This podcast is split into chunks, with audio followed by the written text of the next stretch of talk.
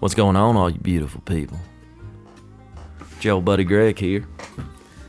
Man, my guest this week is Mr. Jordan Armstrong. And Jordan was he was a blast to talk to. Such a fun guy to talk to. He's got amazing ideas on how he wants to do things, and I really appreciate that. I like anybody that has decided to do things their way. Anybody in any form or fashion doing anything. I mean, within reason. So I look forward to y'all hearing our little conversation coming up here in a minute. How about this background music? Y'all like that? That was made by Mr. Mark Gronhofer. He made that just for me, just for the Mockingbird podcast. I love the way it sounds. It sounds so good. He's such a talented guy. Make sure you follow his Spotify. Head down there in the show notes and give him a little like on Spotify and a follow, and play his songs. He's a talented guy. He's a good friend. Plays with my buddy Greg Drews and G. Drews and the Truth. Teaches a bunch of amazing lessons to people. Teaches guitar and mandolin and banjo, piano, ukulele. I mean, pretty much anything's got strings on it, that boy can play it. That's for sure. So make sure you give him a follow over on Spotify. I'm sure he will appreciate that. Let's see, what else? As always, this podcast is brought to you by Just a Fan Photography. Head on over to facebook.com/Carey Hood Photos, and that Carey is spelled C-A-R-E-Y. Tell her I sent you. If you're a working musician, y'all probably already know her. If you're in the North Georgia area, she's probably showed up and took a bunch of amazing pictures and just gave them to you. Just gives them to you. Puts them online. It's a great way to market yourself. So make sure you go over to her page and send her some love and tell her Greg sent you. Also, her husband, Mr. Charlie Hood, he has a little venture called rockofpages.com. And now this is a beautiful thing. Do you need a website? If you're a working musician, an artist, maybe you're an up-and-coming photographer, maybe you're a mime, maybe you're a fire breather, sword swallower, stilt walker. I'm trying to think of other creative endeavors. Maybe you're a good hairdresser. Things like that. I'm trying to think of other artistic endeavors. Maybe you build guitars. Maybe you, maybe you're really good with watercolors and you like to paint things. Well, any of those things, if you're out there working hard and you're trying to make ends meet and you need a website, which, let's be honest, you do, then hit up Charlie. He will build you a website, and the only thing you gotta pay for is the URL. That's it. And I mean, unless your name's Beyonce or Michael Jackson or Reverend Horton Heat, Chewbacca, Han Solo, Princess Leia, Waldo, unless it's something like that, if it's just your name, you can probably get that .com for, probably less than $5. He just built me a brand new website, CosmicCowboyMedia.com, and he did a wonderful job. It looks great. It's simple. It's one page. It has everything you need. And, it's beautiful. So head over to rockofpages.com and tell him I sent you. And he will help you. I promise, he will help you. Let's see. Oh, we're also brought to you by Serious Lip Balm. Now, my friend Carey Hood, we went to college together back there at University of Alabama, and she's always been a fireball. Amazing artist, amazing teacher. She's a professor in Illinois. Her husband's one of the funniest people I've ever met. You better be listening, because if you're not, you won't hear the joke. They got a wonderful son named Jones. Just good people, but they started Serious Lip Balm, her and her friend Lucky. They literally started it in their kitchen. They make 100% organic lip balms, and they've got a bunch of other products too now. They make, it's 100% organic, hundreds of flavors and scents, and it's just, it's wonderful stuff made by real human beings, and it's been a pleasure to watch them grow. I'm going to have them on the podcast soon. I got to figure out how to do all this stuff by Skype, but we'll figure it out. But make sure you go to seriouslipbalm.com. Tell them I sent you. That is Serious, S-E-R-I-O-U-S. I'm pretty sure that's how you spell it. I'm a terrible speller. But if you look up Serious Lip Balm on the Googles, you will find it, I promise. I'm not sure what happens if you Bing it, but you will find it. You will find it. And tell them I sent you. You know, when you send them an email to get your first order in, say, hey, I heard about this on the Mockingbird podcast. My old buddy Greg told me about it. And I promise they will treat you right. They're wonderful human beings. I love them to death. And so head on over to seriouslipbalm.com and get you some moisturizer for your lips. They got other things too. They've got lotions and balms and salves. They got all kinds of good stuff. But just tell them I sent you, and tell them I said hi. And I can't wait to talk to them. Let's see. That's about all the sponsor stuff. Okay, here's one big announcement. I'm not going to make this intro too long. But one big announcement. February 22nd. It's a Saturday. Myself, Mr. Cody Bolden, and Mr. Mark Miller. Mr. David Suddeth invited us. You know, David runs Elevated Events. He puts on music shows all around this town. Excuse me. And he has recently worked out a deal where he can do shows at the Canton Theater, downtown Canton, Georgia.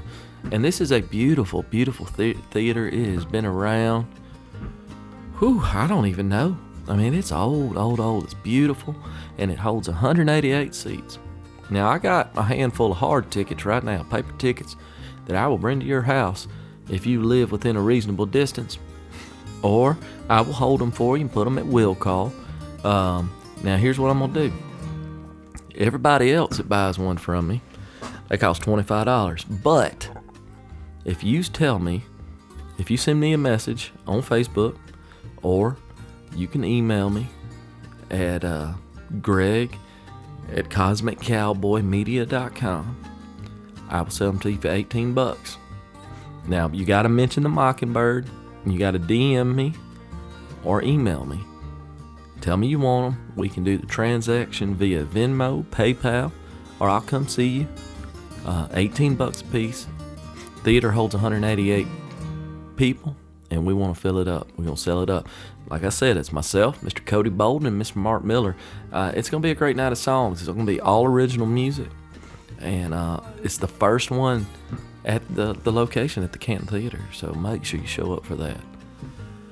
Let's see. If you're listening to this right when it comes out, Sunday, the 19th, I'm going to have another Songwriters in the Round live from my living room. Pretty much all the seats for the live audience are taken. If you're listening to this on Friday or Saturday and you want to come, shoot me a message. I might be able to fit you in. I try to keep it to about 20, 25 people just because I don't have a real big living room. But you can watch it over on the Facebook page. It's facebook.com/The Mockingbird Podcast. And we will go live on that. It'll be in full HD. You can watch it from your TV. You can watch it from your laptop. You can watch it from your iWatch. You can watch it from your iPad, your laptop, your computer, your phone. Whatever you can stream something on, you can watch it. And that'll start live at 7 p.m. Let's see. I think that's about it.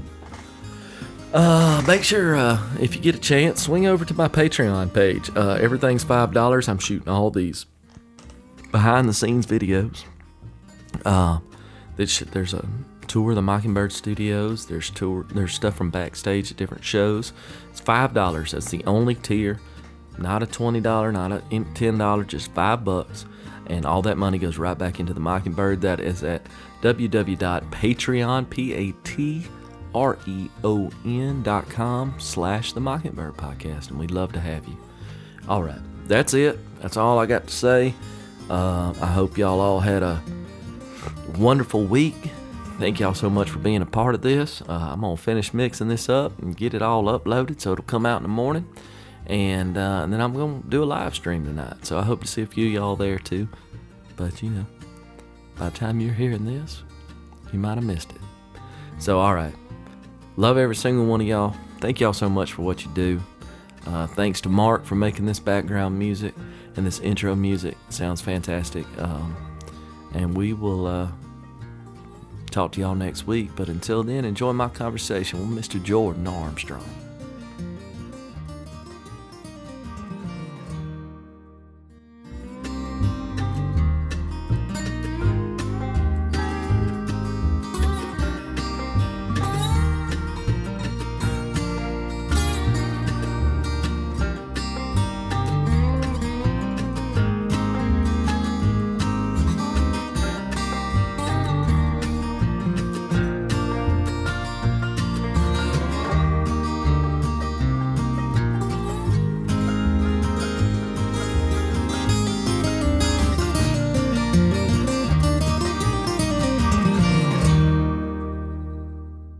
So, welcome back to The Mockingbird, everybody.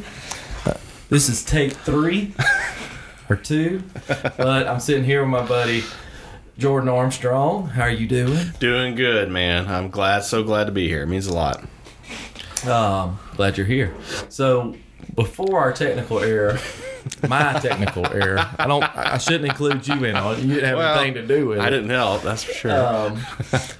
So you were kind of giving the Cliff Note version of, like, you know, you started doing a lot of cover gigs, and then you're trying to ease back into the original stuff. Yeah. And when we left off, mostly it was you were born in Louisiana, the very beginning. Yeah, and that's and then go from there. The Cliff Notes version. Yeah. So yes, I was born in Louisiana, a little town called Crawley, and but we moved when I was 1, and then you said, "Well, I was born in New Orleans." New Orleans, so we are some Bayou brothers, and. But like I said, my family moved when I was about 1. I haven't been back yet. I've always wanted to go back, and I will go back. Really? Hopefully, yeah, sometime soon. Very soon, actually. So you never been back to Louisiana at all? Nah. Wow. Crazy. Yeah. Where did y'all move to? Here? No, we moved to Kentucky from there. Wow. What part of Kentucky? Mostly southern Kentucky. Okay. Kind of middle to southern. And all my other siblings that are younger than me, I do have a brother who's older, but everyone who was younger than me, it was kind of like he was born and then he was kind of alone for a little bit, and then we all came along, and they were all born in Kentucky. So we were there for a good till I was about in 4th grade.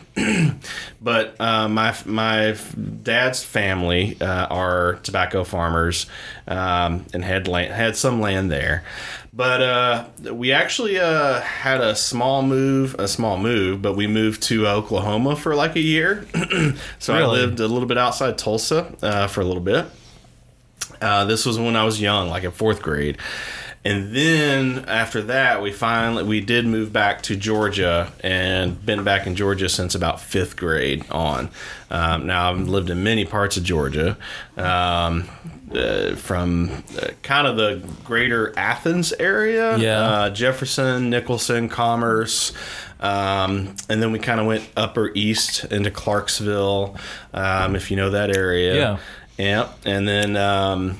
I did live in Athens for a little while, and then my family bought my little land out a little bit outside of Athens, in a little town called Carlton. And then, life changed, and some big changes came. And then I decided when I was living in Athens, for whatever reason, I had kind of started college a couple times, and when I had totally understand that. Yeah, exactly. It took me 7 years.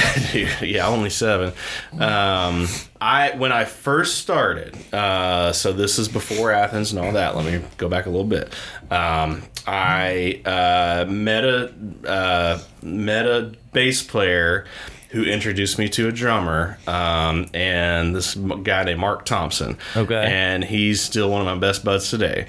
And he's one of those guys where, like, you know, he latches on. Like, he's right. Like, dude, like, if you got something going on, like, I'm behind you 110%. Yeah. And he just, you know, like, he was one of the main pushers behind me. I had written some songs. I actually was in, like, a Christian rock band before.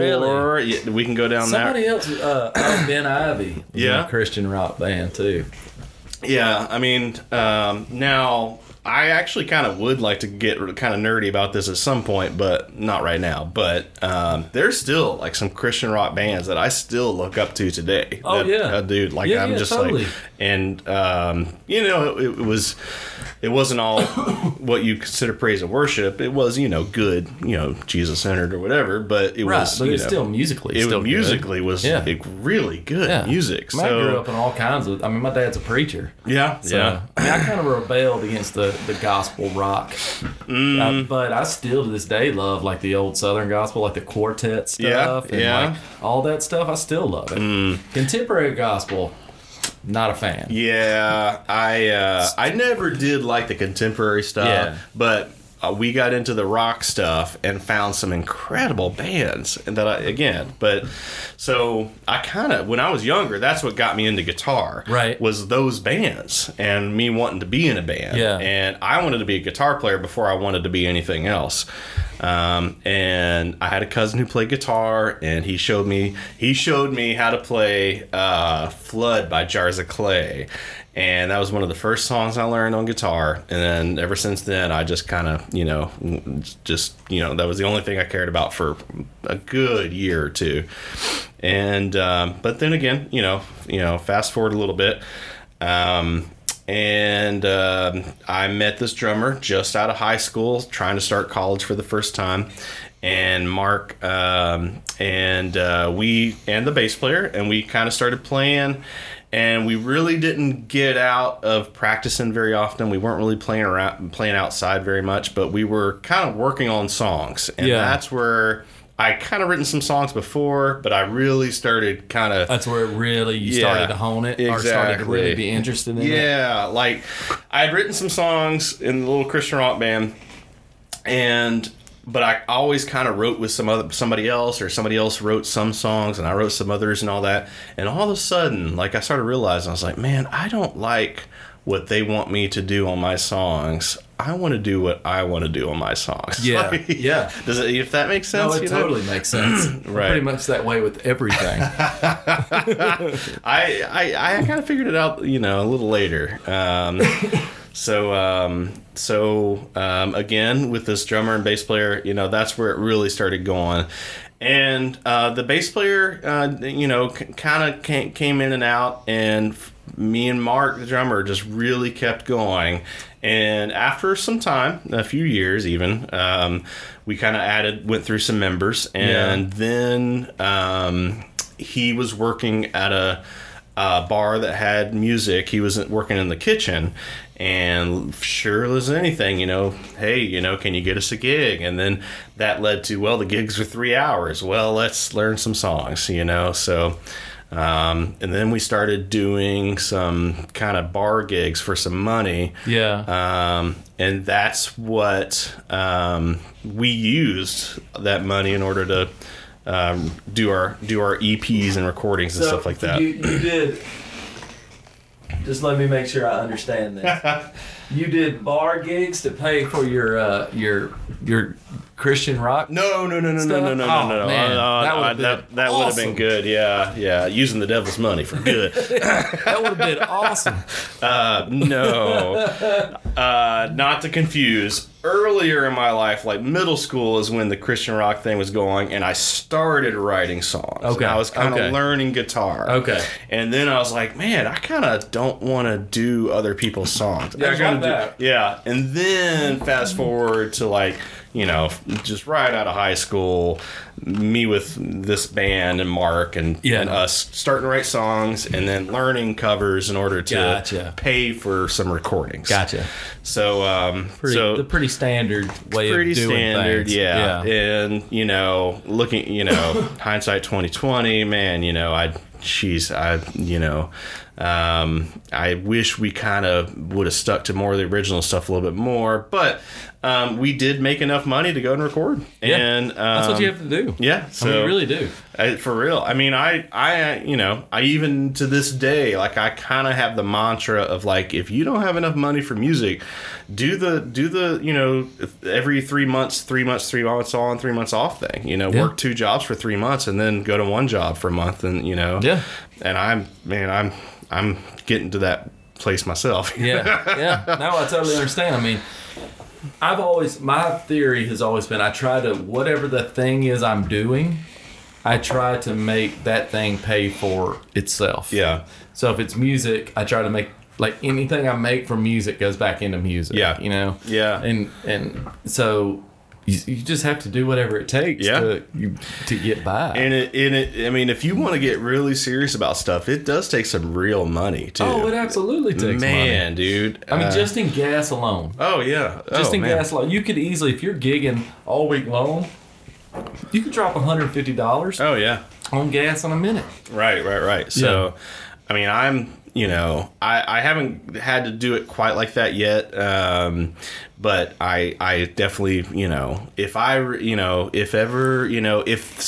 honestly think, like, if things are kind of clicking and kind of working for you, it might be worth it to kind of keep it going, but then, like, kind of slow, you know, and work, and like I said, for like 3 months, make money, and then, you know, stop that second job and then really kick it into high gear once you have the money. I think that's where a lot of people maybe can get, you know, this is, you know, my opinion, but can maybe get burned out, you know, is maybe even things are kind of going pretty good, but they need things to kind of go even further. Yeah. And man, I mean, if it's worth it, man, you know, take 3 months and just work 2 jobs. Yeah. You know, keep what you got going, but then take that money and, you know, really, you know, throw it at it, make it work. So yeah, I mean, anyway, no, it makes perfect sense, though. I mean, I think that's one of those things that you have to keep. If this is really what you want to do, right, you're going to find a way to do it. Yeah, and you're going to find, and if that means you work a day job and then you're up all night, if that means, I mean, that's been the story of my life for as long as I can absolutely remember. Right. I mean, I've been, you know, how many jobs you got going now? I mean, it depends. I mean, if you really count them all. I mean, if this counts as one, and this thing, I mean, it's not just tonight. You know, it's going to be the edit of it and everything else. And then tomorrow morning, I'll get up at 6:30 and I'll go to work, and I'll work there till 4, and then I'll leave there and I'll go to Hog and Ale. Then I'll do the same thing again on Wednesday and go to Madlife or Undiscovered.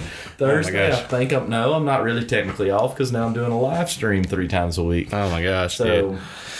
But you know, I guess I'll say all that to say, if you needed, you know, my main point is, like, you know, if you need to upgrade gear, or if you need to use money for marketing, which I think is a bigger deal than, you know, I do think, you know, you can stupidly waste money on ads and stuff like that you don't feel like are doing good, but at some point, you know... Oh, if you learn how to use Facebook ads and Google ads, work. They work really well. If you sincerely spend some time, go down a rabbit hole on YouTube for about 8 hours. Oh, yeah. And you will figure it out. And they do work. They do work. And the more money you have to do it, the better, you know? Yeah.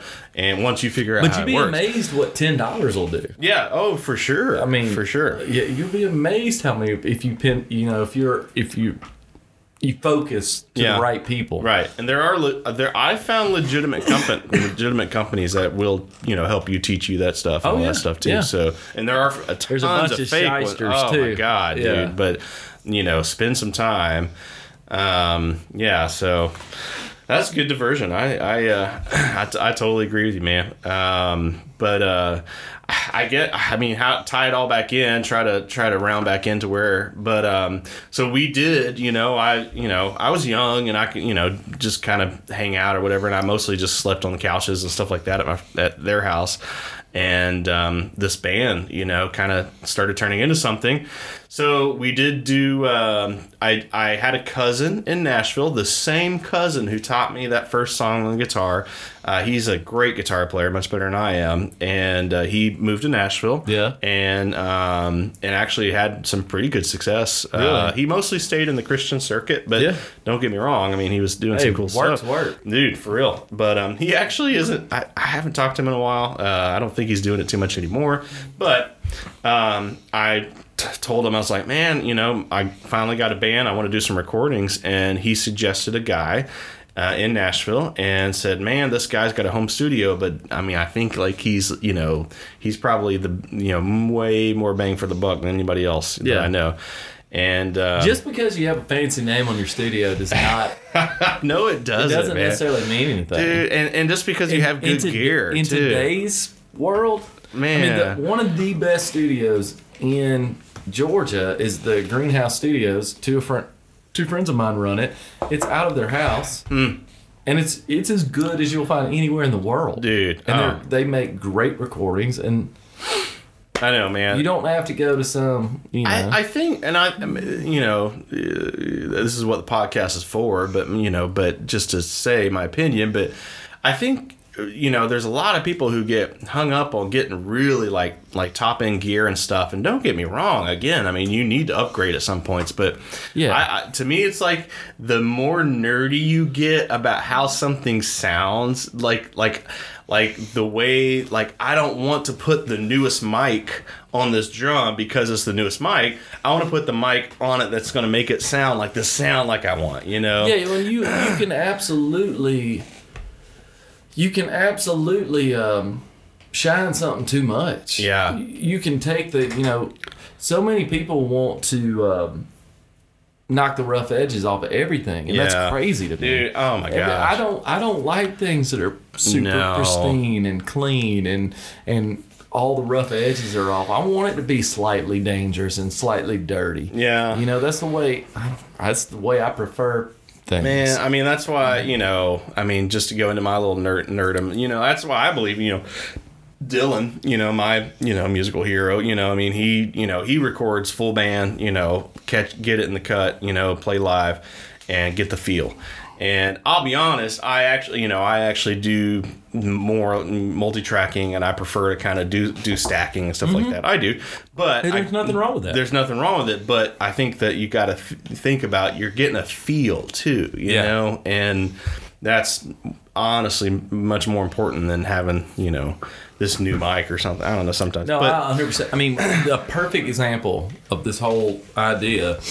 Tyler Lee Fresh? Have you ever met him? Off the top of my head, I can't say I do. He recorded his entire album, and it's good, with his iPhone. Now, I want you to understand, I don't mean he plugged a microphone into his iPhone. I mean, he found the best spot to put the microphone in it. Dude. He did it all tracks, stacked them all in GarageBand on his phone. Right. And then he sent them all to Stephen Morrison at Madlife, and he mixed and mastered it. Dude. But everything is, even his vocals. Wow. Like the harmonies. Everything. Wow. Like, he did it all just with this, with this. I mean, and it sounds great. Yeah. Now, granted, Steven's an amazing engineer, right? But you still can't make something sound good that there wasn't something to sound good in the first place. Right? Yeah. I mean, you can get two parallels. You know what I mean? Like if you really are like that. Nerdy, and I mean that the best way possible, about the sound and the way it sounds. Dude, like if that's you, great.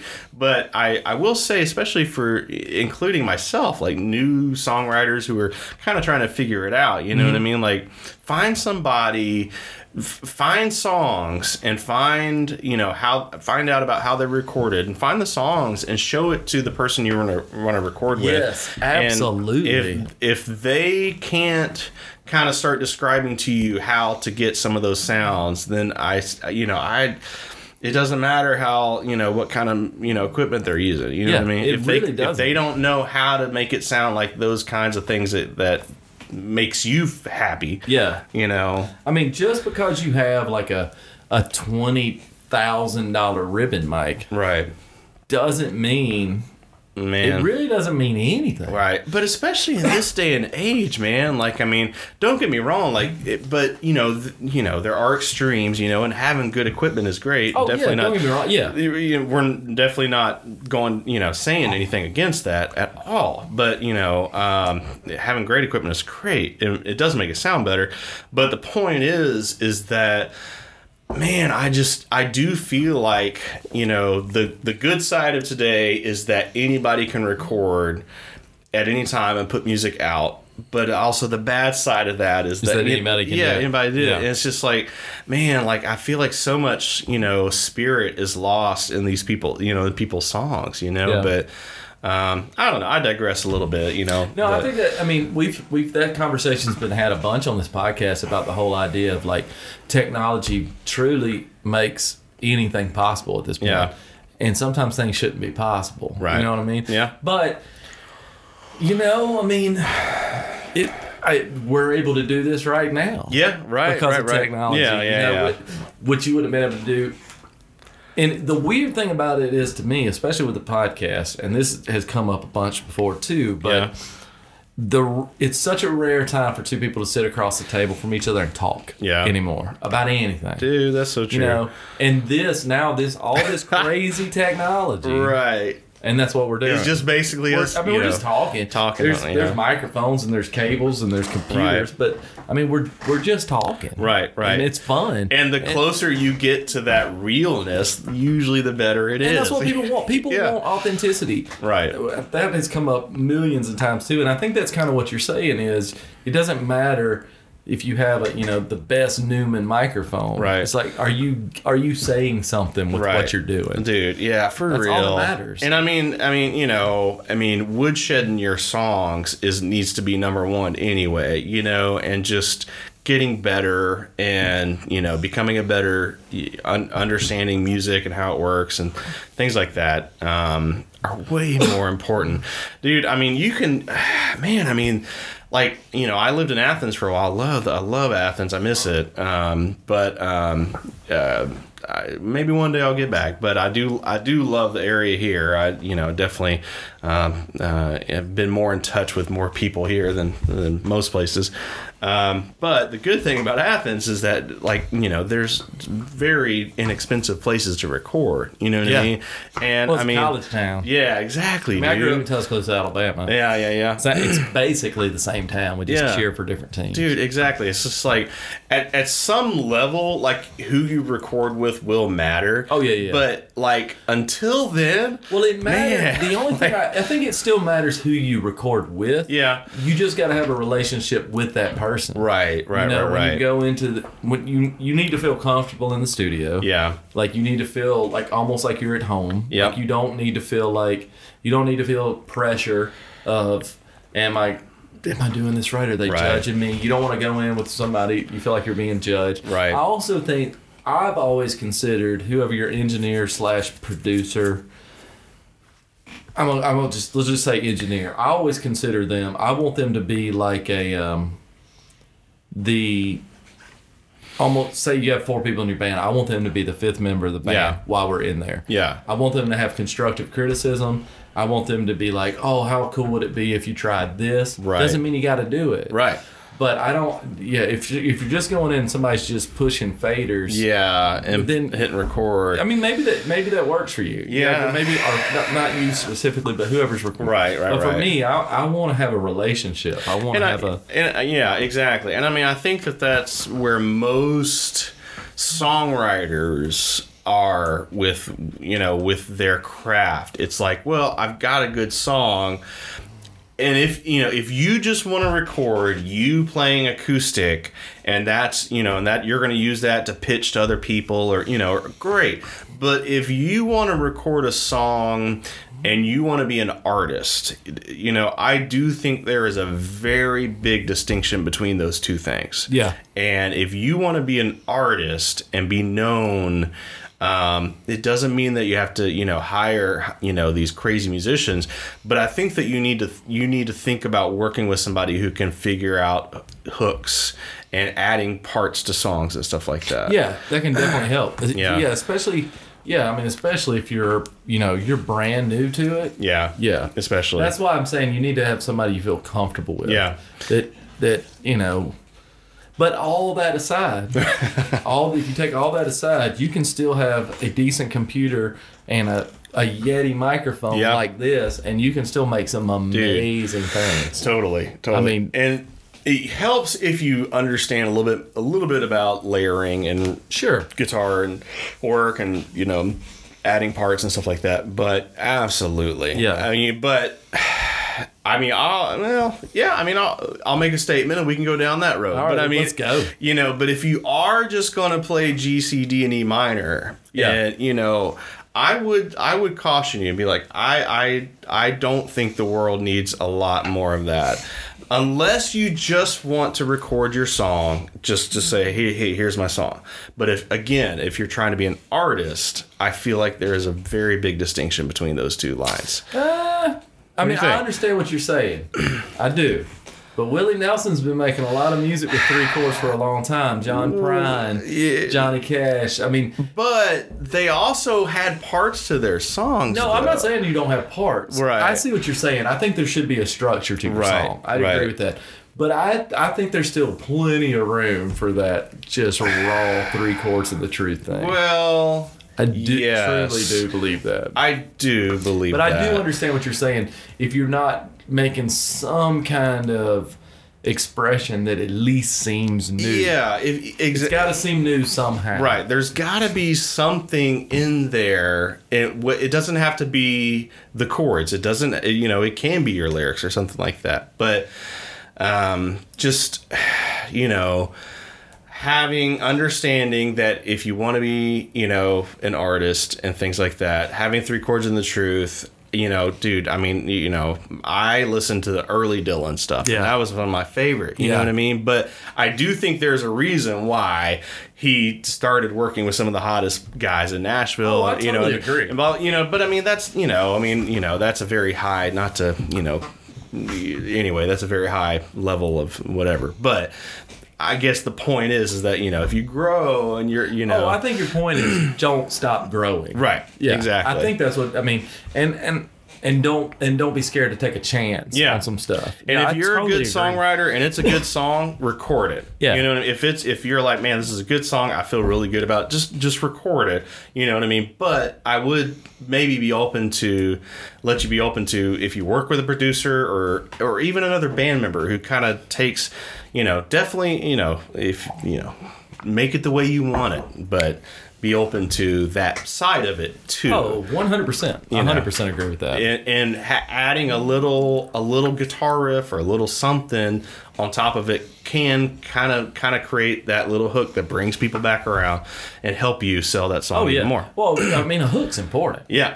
A hook's very important. Yeah. Yeah. So I'm the world's worst too about writing hooks. Whatever. I'm terrible at writing hooks, man. Everything I write is so incredibly just straightforward. What the hardest thing for me to write is a bridge. Oh man, I have one song that has a bridge in it, and I can't remember the bridge anymore because I was with a band full of guys that were really, really good. Yeah, and they were like, "We need a bridge," and I was like, "That's fine," but I'm not writing words to a bridge. And they're like, "That's fine. We'll just make it musical," and we did. Yeah. And it was great. It was it changed the whole song up, in a good way. It brought this thing to life. And if you asked me, you put a gun in my head right now and asked me what the chord progression was, I couldn't tell you because as soon as the band stopped playing it, I stopped. I still play the song. No idea. Right. Zero idea. Zero idea.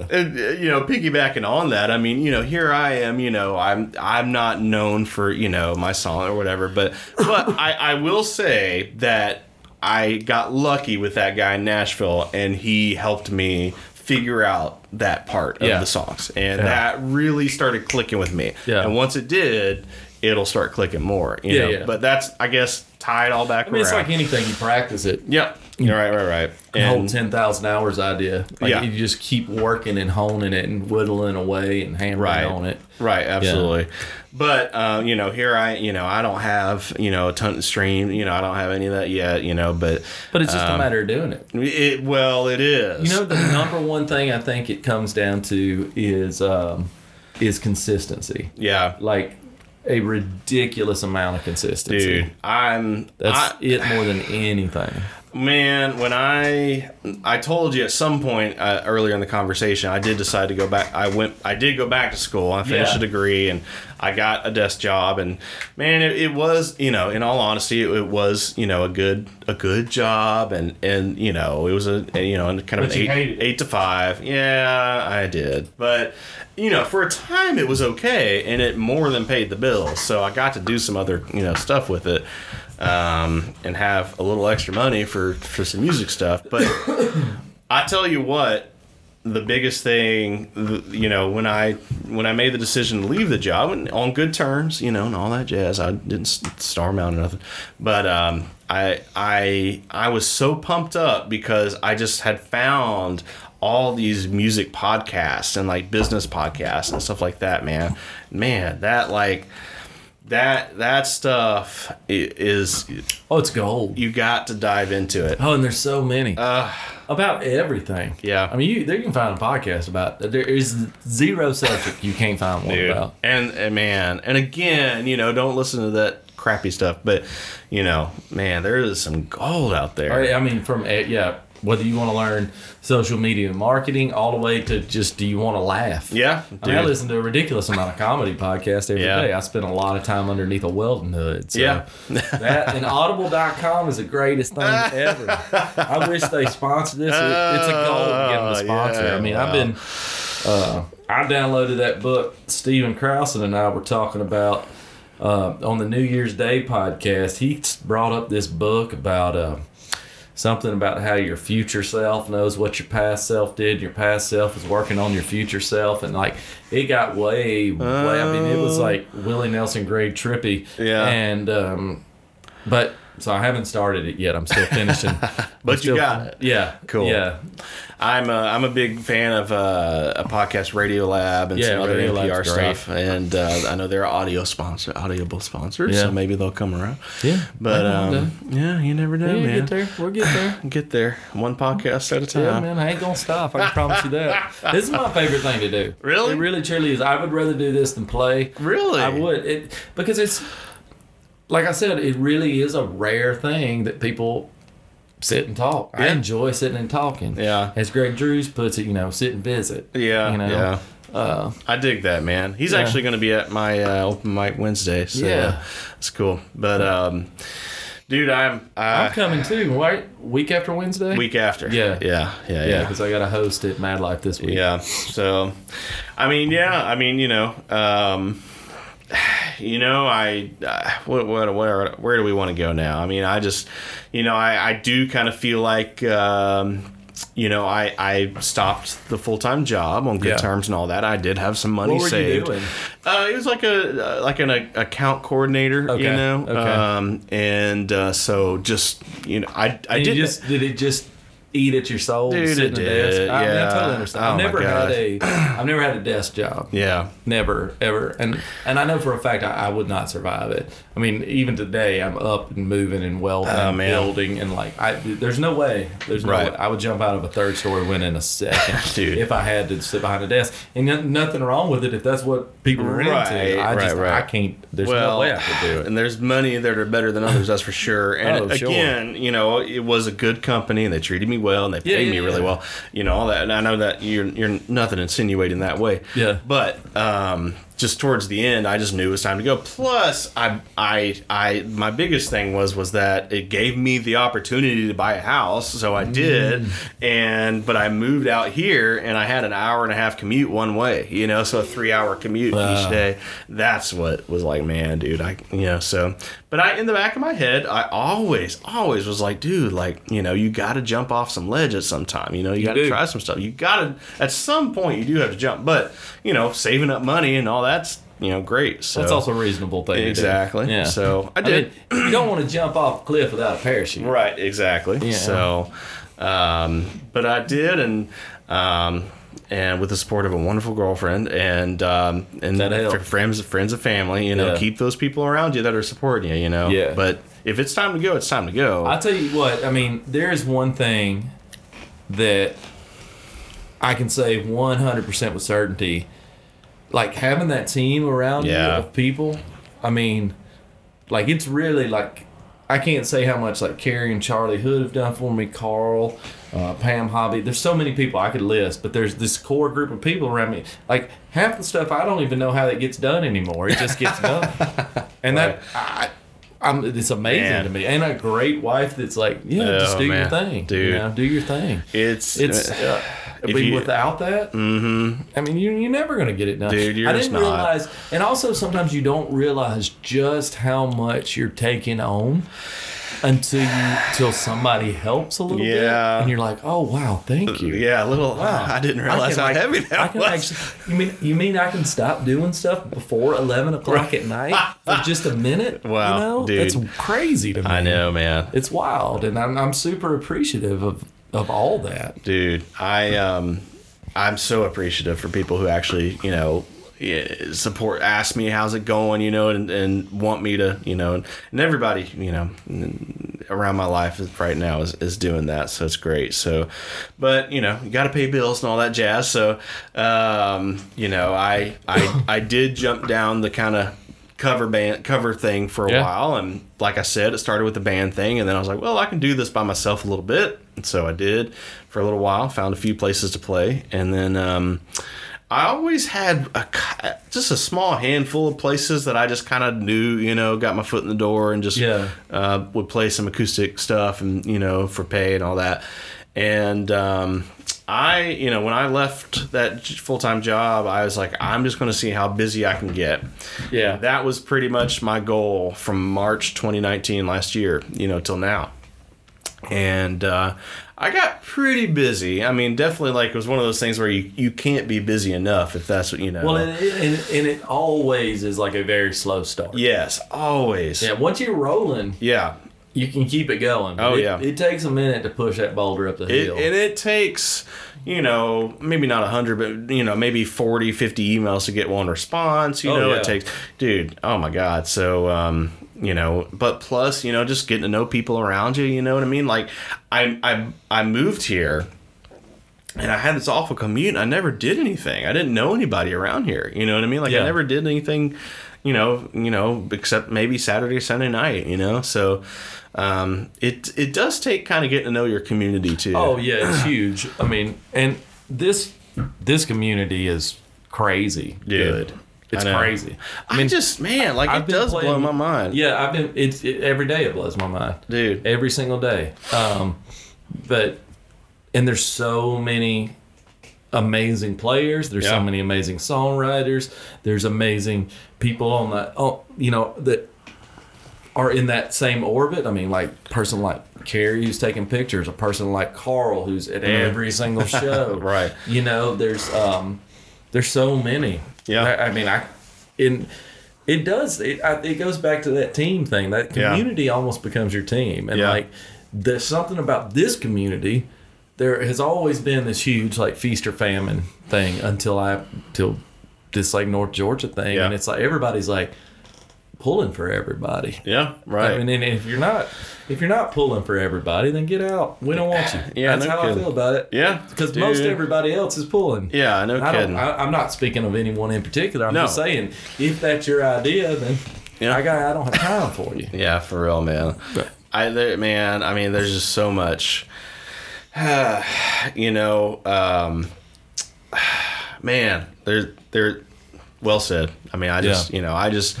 Ever since kind of stepping out and stepping back from, you know, that kind of life and stepping into more of a music life, I've just found probably some of the most supportive people I've ever had. Yeah. So thank you. It's a great place to be. Yeah, dude, for sure.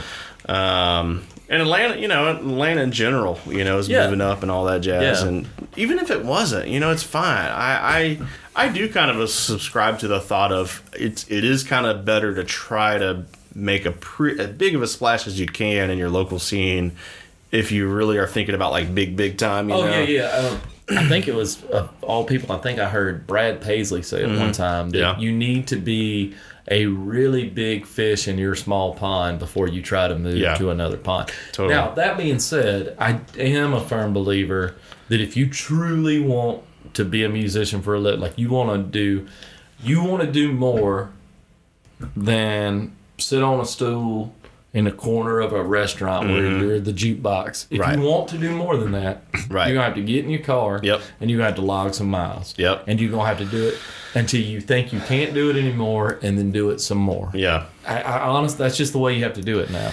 And I truly believe that. And now, that being said, do you want to make a living just with a guitar and you don't mind sitting in the corner? And you're more power to you. The musician, you know, if you're happy, you're making a living with a guitar. No kid. You can make decent money too. You can make fine money. You can easily make $1,000 a week or more. Easy. I say easy. I'm just saying once the opportunity's there. Once you get the ball rolling, and the opportunity's there. You're not you're a good person. For me, you show up, your stuff works, those kind of things. You don't drink too much. You know, all the things. But for me, that sounds like the same thing as sitting in a cubicle. I kind of got there a little bit. Nothing wrong. Again, like you said, nothing wrong. No. But I know people and people who do nursing homes and stuff like that. You know what I mean? Like during the days and community events. And, once you get plugged in. You can go home. Keep it going. Sometimes I remember there was a podcast where I was, they were talking about one guy who was so proud, like he was completely making a full-time living, but he got really plugged into local city stuff like that, and he said he was basically home by 5 or 6 o'clock, you know what I mean, and he was doing what he was fine. He loved it. I mean, I guess the moral of that story is there's plenty of avenues. If that's you want to make a living with an instrument in your hand, I think and I think it all comes down to work ethic, dude. It truly does. If you're willing to get up in the morning and outwork everybody else, you'll be fine. Yeah, very much so. And, I do, obviously, do your research and learn as much as you can. That's what you're saying, basically, and learn along the way. And like you said, be cool. Yeah. Just be cool. It's not that hard. It's not hard to be nice. It's not hard to show up on time. Right. It's not hard. Yeah. What where I'm going, I actually do want to get more into whenever I write a song, I hear parts, I hear drums and I hear bass and I hear other guitars and stuff like that. I may not be able to do it all, but I've got a pretty good idea. But I've always wanted. I'm like, what would really make me the happiest is if I get to play my music as a band, And I'm actually kind of coming back around to my original, with a drummer friend of mine, kind of mentality of, that's really what I really want to do. And it's a different world than, playing a 45-minute set, and selling merch and stuff like that. Oh yeah, it's a full-time job. Yeah. And then on top of that, you got to rehearse. Yeah. Then you got to. The reason why, I've had a couple opportunities to start bands again, and the reason why I never really have is because. Oh man, it's a logistical nightmare. It is. It really is, because I'm one of those people. Once you get to a certain point, maybe you don't have to rehearse all that much. Yeah. But man, you got the original Alabasters was my band when I lived in Ohio. There were 7 of us. Wow. We had pedal steel, banjo, bass, harmonica, lead guitar, my guitar, and drums. But were y'all doing... You told me a little bit of the story, but... Yeah, it was pretty much all original stuff. We were a very big fish in a very small pond. But then when I moved back down to the South, my lead guitar player moved back down here with me. Well, he came down about 6 months, maybe a year after, and we... Yeah. Fired up the Alabasters 2.0, which was still a great band. We had 6 this time instead of 7. Jeez, but the logistics of it, you got to find somewhere to practice. Yeah, you can't just crank it up in your living room. Right. Your neighbors are going to go crazy. Right, you got to. Then you got to get people paid. You got 6. You got 6 people in your band. Most places are not going... in Ohio, we were at this point where we could say, hey, we only played once a month because it was none of us' job. So we only played once a month. And we were like, yes, we'll play. We got to the point where people would call us like, yes, we'll play there. It's $1,500. Wow. And the fire marshal's going to show up. Wow. And you're going to have to kick people out but then you move down here and it's a whole different story. Right. Like, now I'm like paying for $50 a piece. And that's crazy. Dude, yeah. You know, but it was kind of starting over though. Yeah. No, yeah, I get that. No, but I'm not saying we deserve more. Yeah. I'm just saying it's almost hard for me to justify doing it ever again. Right. But no, I totally understand, and I definitely agree with you. But it is, man, it is a different world. Did y'all ever did you ever tour or anything? No, I would never tour. Okay. Yeah, then that's what I'm saying. You have to. Yeah. I think you have to. Right. If you want to truly do it, you have to. Man, I mean, we played some regional stuff, you know, within 2 and 3 hours away, but we never got in a van and headed down the road and came back. Did y'all have merch and stuff? Yeah, we had merch. We had shirts and albums and all that stuff. Yeah. But that's cool though. Yeah. But yeah, I'm working to get back to that. That's one of my goals. I'm not by any means saying you shouldn't do it. I'm saying I don't think I could do it. That's what I'm saying. Totally. No, I understand. But I'm not disparaging it at all. I guess, you know, just to go down the road a little bit, like what I've learned, or what I think I've learned. I mean, what I think I'm going to try.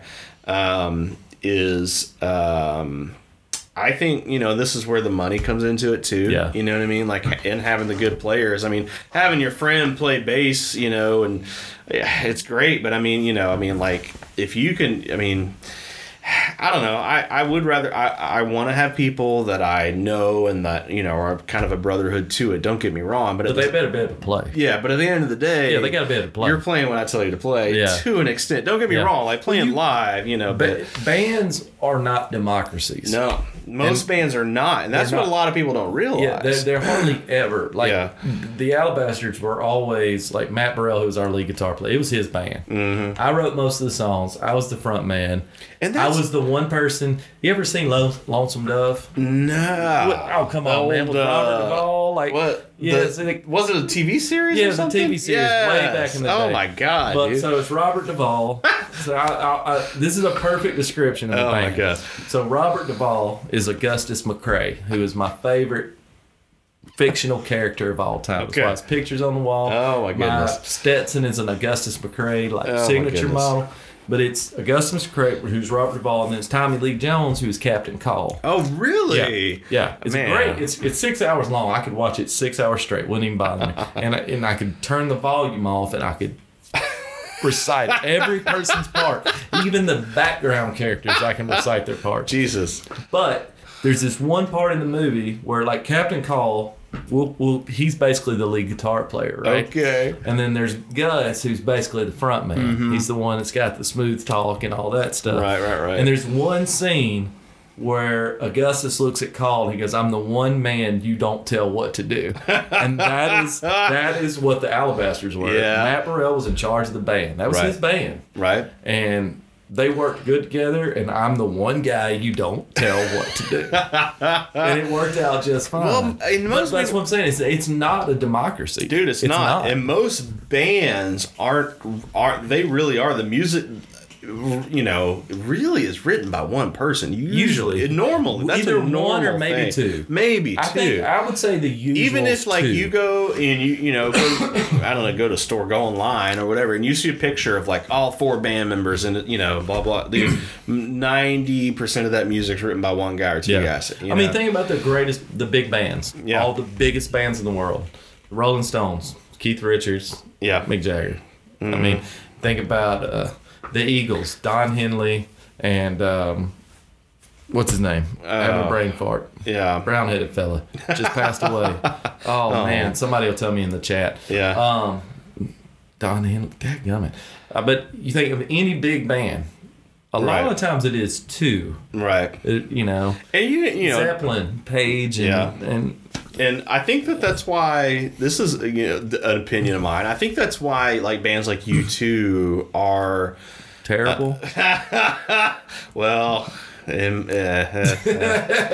do not like U2. I respect them for what they are. I like their early stuff, but I wrap my brain around. I remember his pretentiousness. Yeah. Like, he's the definition of pretentious, dude. Well, but I'm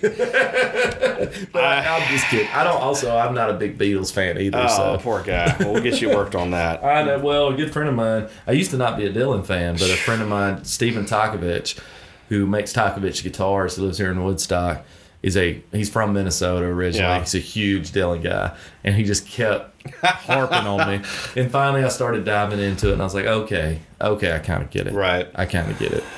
I'll say this. I mean, there's still masters that I know. Glenn Fry. There you go. Thank you. Thank you, Carey.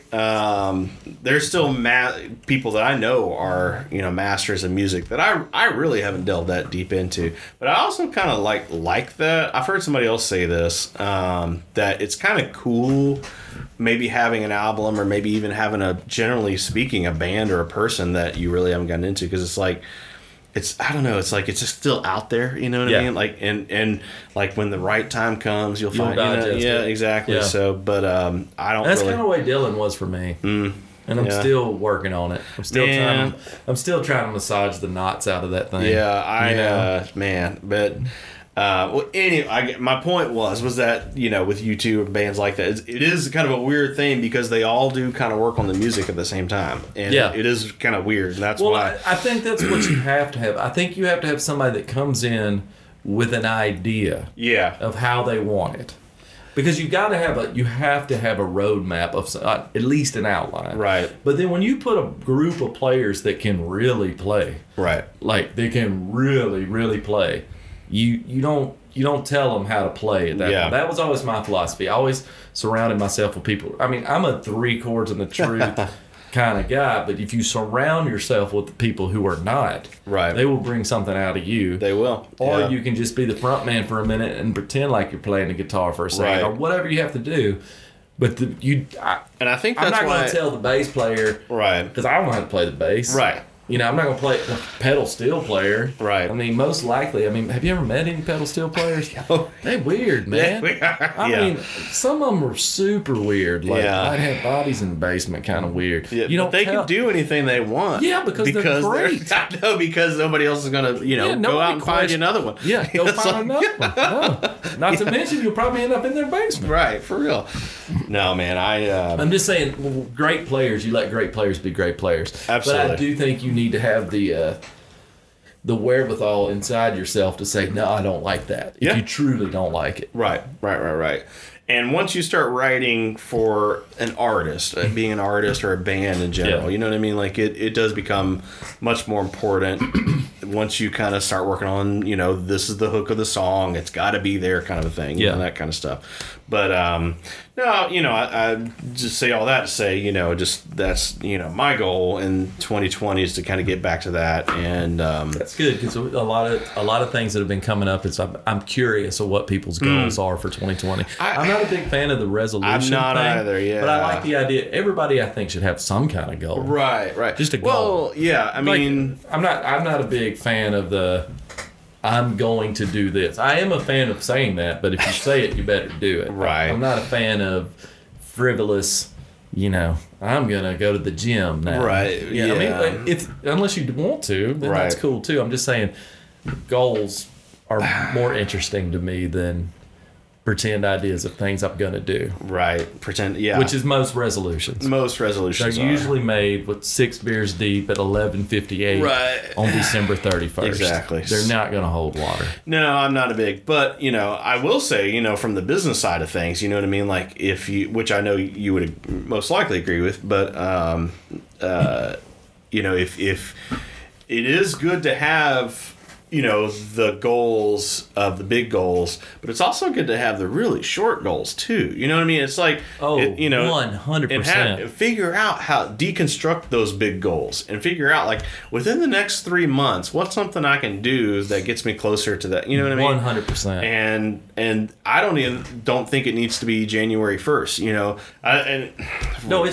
It should be every day you wake up thinking of a little step I can take to do something. But all you know, but figure out, like, within the next 3 months, I want to hit this. You know what I mean? If you're like, and I think that's where I've kind of am getting back to, is like, you know, I kind of had this so goal of like, well, I need to make some money, so I'll do some cover, you know, and all that jazz. And now I'm kind of like, all right, I've done some stuff. It's been cool, and I'm very thankful for it. But I am wanting to get back into that. All right, I want to have the big goal, but figure out how to get there. Yeah, you know. Well, and sometimes those little steps. Maybe it does take 3 cover gigs to get that one original. Oh yeah, gig, and money's part of it too. That's what we all started this conversation. Yeah, well, you know that. I also think that's why so many, you know, getting back to like around a New Year's or something, you know, when you go home, like, what's your real job? Right. That kind of thing. Yeah. It is my real job, but you can make money at these things. You can. You literally can. Yeah. And you can make money being an original artist too, you know, being a band. So you can, but man, it takes so much more money up front. Like, it just, you gotta have merch. You've got. I would suggest even working with a publicist, and that's thousands of dollars. And I'd suggest. You know, I don't think you need. You do need merch. I agree with it, but I don't think you need somebody else necessarily. But you have to wake up in the morning and say, "I'm going to outwork everybody." Mm-hmm. And I've brought this up on the podcast before, and I've brought it up in the connotation of let's say I go see you play tomorrow night, and you write a brand new song. And like, dadgummit, that's a good song. I'm going to go home and write one better. Mm. You know, there is the competition. And there should be the competition of, I'm going to get up in the morning and I'm going to try harder than Jordan. Mm. Or I'm going to try harder than Greg Drews. Or whoever. It's not a competition, more so as like, I'm going to outwork everybody. Yeah. And so you cannot be denied. I think that's healthy. It's funny. I think that there's a lot of bands came from the same area too, you know, like the Laurel Canyon, all that jazz. Athens, Georgia. Dude, and I think there's something to that, you know what I mean? Like with you, because there was a competition there. Exactly, and I do. I know you mean this in like a good way. Like I honestly think like they were like, dude, y'all were great. You know what I mean? That's exactly how I mean. It makes you want to be just as good, if not better. That's exactly what I mean. Right, that's 100% it. It's like, if somebody figures something out, I want to, like, all right, how'd they do that? You know, number one, I'm going to congratulate them. Yeah. Like, dude, that was awesome. Yeah. And then I'm going to go try to figure out how to do it. How do I do it better? Right. Yeah, exactly. And that's the way you... Or you accept the fact that, hey, that is not my thing. Right. I'm never going to figure out what they did. Number one, probably because I don't want to. And number two, maybe I'm not capable of it. Right. And then I'm going to be your biggest cheerleader from here on out. Yeah. You know? Yeah. I mean, and I've thought this before too. Like, once you kind of start going down your road and you feel like you've gotten, you know, and you're doing good, you know what I mean? Like, I think that what am I trying to say? I'm trying to say that, if you do what you do really well and you take that places, you'll get responses. Even if not everybody's, you know, there to see you. Yeah. And like, you maybe don't get the biggest response, quote unquote, of the night, but you do what you do the best you can do it. Oh yeah. There's going to be people will respond. You will get a lot of response. People will respond. It's not about being the loudest and the craziest, you know, and nothing. It's not like about being the best singer. Mm-mm. I'll never be able to sing as well as Deborah Lynn Rodriguez. Mm-hmm. It ain't never gonna happen. Yeah. Never, ever, ever, ever. Jesus could come down here and just put his finger just like gently on my lips, and I still wouldn't be able to sing that good. Oh my goodness. And that's fine. Right. That's fine. And we all have our strengths. But dare I say, you know, I mean, I actually heard this recently. Dylan was talking about how, man, you know, he's seen people with one person on one guitar bring down a whole house. Oh yeah, you know, it can be done. It can be done. I mean, you go see, you know, Todd Snyder's music. Yeah. Have you ever seen him live? No, I'm getting into him. I don't know. Well, you need to go see him live because he has the band, the Hardworking Americans, that he plays with sometimes, and I think every once in a while when he plays live, he'll have a band. Yeah. But 90% of his shows, he walks out on stage with that jumbo Epiphone guitar, and that's it. Yeah. And, I mean, the last time I saw him was at the Orange Peel in Nashville, and that's a big room. Yeah. Just him and a guitar. Yep. And everybody paid to see just him and a guitar. I think actually Dylan mentioned Gordon Lightfoot, of all people. Yeah. He's John Prine was that way. There's a bunch of people that were that way. Just like if you do what you do. And you do it better than anybody else. Man, you can knock down. And I think there's an ad, going back to Todd Snyder, his biggest influence was Jerry Jeff Walker. Loved Jerry Jeff Walker. And the first time he ever saw Jerry Jeff Walker play, Jerry Jeff Walker walked out with a guitar and sang his songs by himself. Mm-hmm. And he had only written like 4 songs at this time. And he looked up at the stage and he goes, well, shit, I can do that. And then he did it. Dude. Yeah. And that's what I mean by that attitude. Right. It doesn't mean you're going to step on anybody. No. It doesn't mean you're going to knock somebody out of the way. Not at all. It just means, I can do that. Right. And just know in your heart you can do it and go do it. Yeah, exactly, man. I mean, you can do that with anything. Dude, I mean, exception of flying, you can do it with anything. Well, yeah. Man, you're actually making me think of randomness, but... it's Louis, one of my gifts. I know, but... comedian Louis Anderson. And that's how he started, man. He saw somebody do it. He's like, I can do that. I think that's how almost any stand-up starts. Yeah, dude, for real. Brad, maybe slightly troubled childhood. Yeah, well, aren't we? It helps, I guess. Man. But same with songwriters. Yeah, I know, it's the same thing. It's just, I don't know. It's just... Some of them have, I don't know. That gets into a different thing. But anyway, bringing it all back home. I just, man, learn the craft too, study. And I think that's part of what you're saying. I think reading a lot helps. Yeah. I don't read well. Well, I can read just fine, but I've said this before, it puts me to sleep. Yeah. So I sound like I'm pitching audible.com, but I do listen to a lot of audiobooks because I spend all day with the Robin Hood on my... Yeah. So, and man, that will change everything. When you listen to something that's really well written, it makes you think about... When you sit down to put pen to paper or type on a keyboard, it really makes you think about your relationship with words. Yeah. It opens up your creativity. It opens up your brain. It just does. That's. I'll completely be honest. That's probably my weakest point is just I haven't really been sitting down and working on the songs and working on new stuff. I started. Well, you got the podcast. Here's one of the things I've been trying to do is February 22nd for all of y'all listening. Myself, Cody Bolden, and Mark Miller are doing. David Sutta's Elevated Events. He does a songwriter series. Cool. Well, now they have the Canton Theater. Oh, and so on February 22nd, we're going to be there. And I told Leanne last night, I was like, I have to have 3 brand new songs for that show. I have to. Yeah. I'm tired of playing the songs I've been playing. I'm tired of them. Yeah. I am so tired of them. Right. Like this Sunday, I have a matter of fact, if you're not busy Sunday, you should come to the house. We're having songwriters in the round. It's going to be Pam Hobby, who's watching right now, Steven Krausen, Kelly Bostian and Ben Bostic at your house. Yeah, in the living room downstairs. Yeah. Sunday. Is that recorded or is that part of live stream? Live stream at the same channel, but and then but one of these things is like I'm the first one I was in, but I'm not gonna be in them anymore until I have something to say, and I don't have anything to say right now. But I got a bunch of cool friends that have all kinds of stuff to say. Come on and say it. Yeah. I've heard go ahead and finish your. I don't remember what I was. It Sunday. It was me. Yeah, Sunday. So yeah, anybody that wants to tune in, the live stream will start around 7:00. Cool. Same place where you're.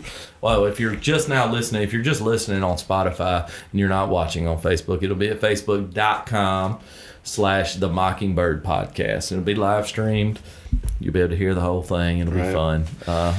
My wife's making chili. Oh. Yeah, you should come. I should. 6 o'clock. 6 o'clock. You're more than welcome. Man, what time you got to work? Yeah, I think I got to work tonight. Well, like if you don't 10 or 11. You can come the next one's February 16th. It's going to be Cody Bolden and...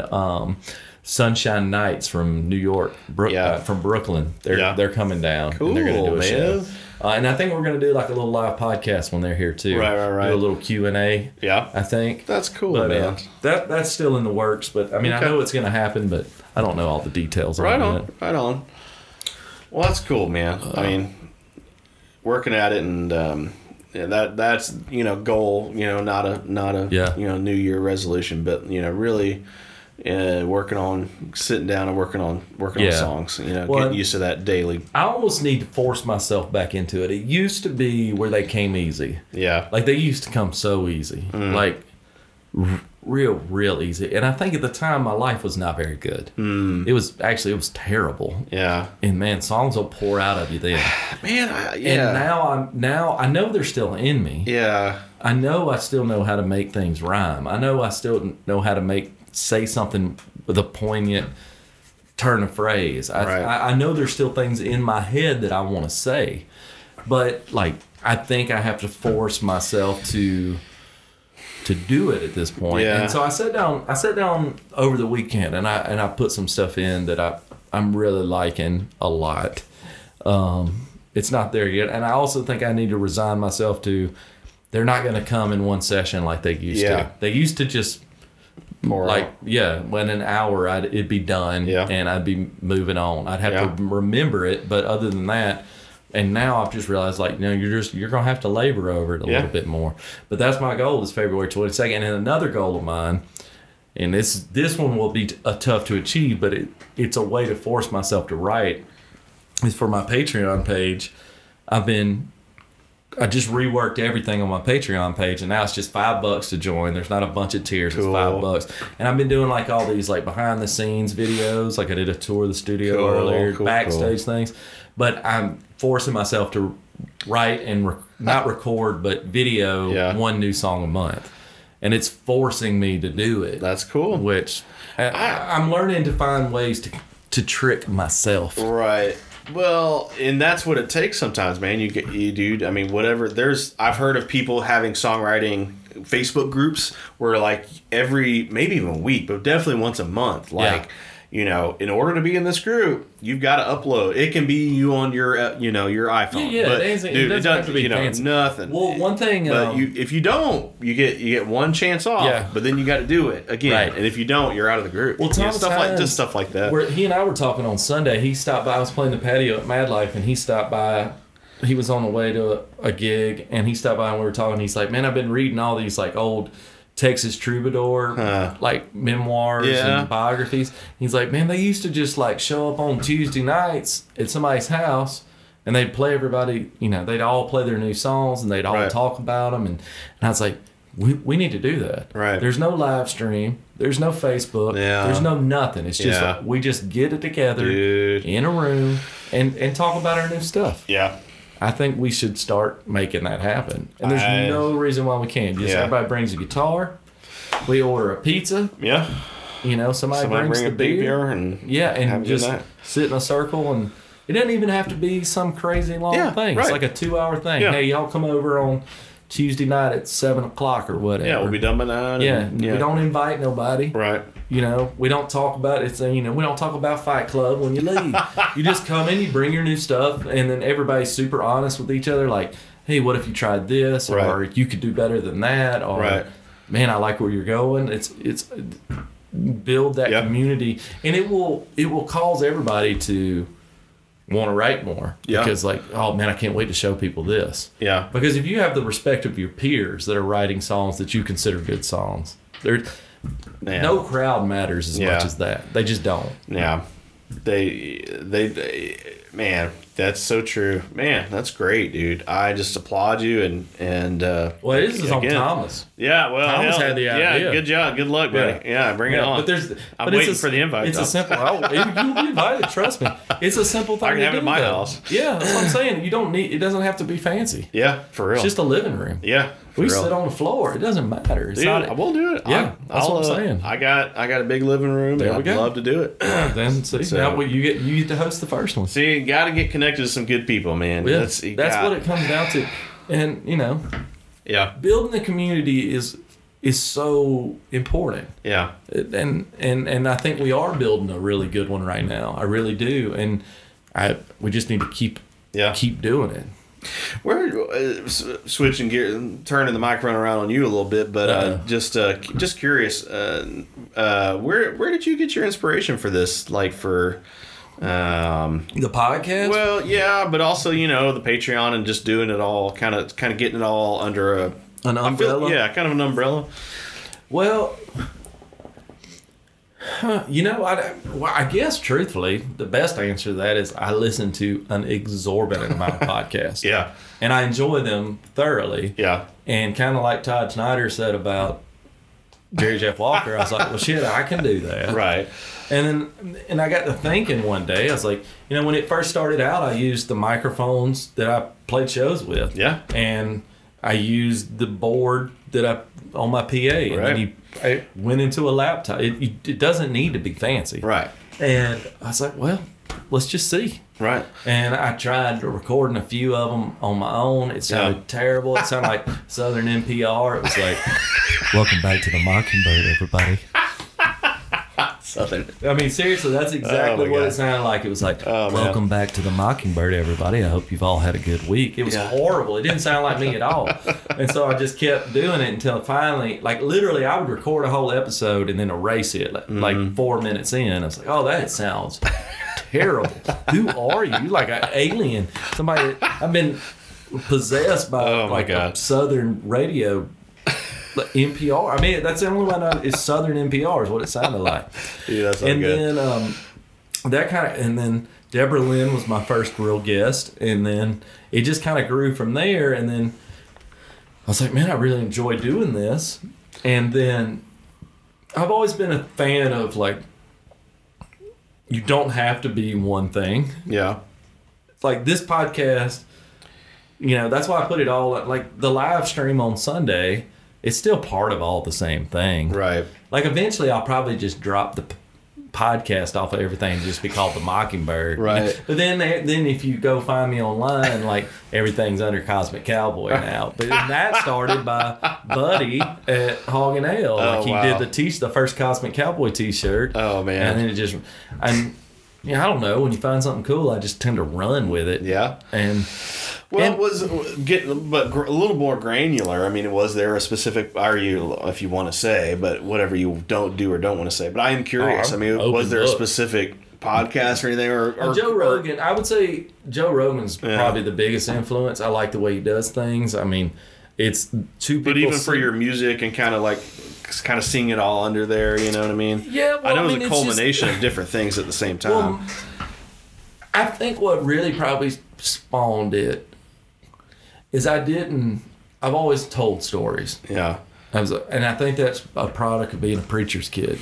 I really do, because, I mean, he was really good at telling stories. I mean, every Sunday, he spent all week to tell a story. And that, I mean... You know, the lesson he's doing is presented in a story form. And I think that's always kind of went into my head. And I think that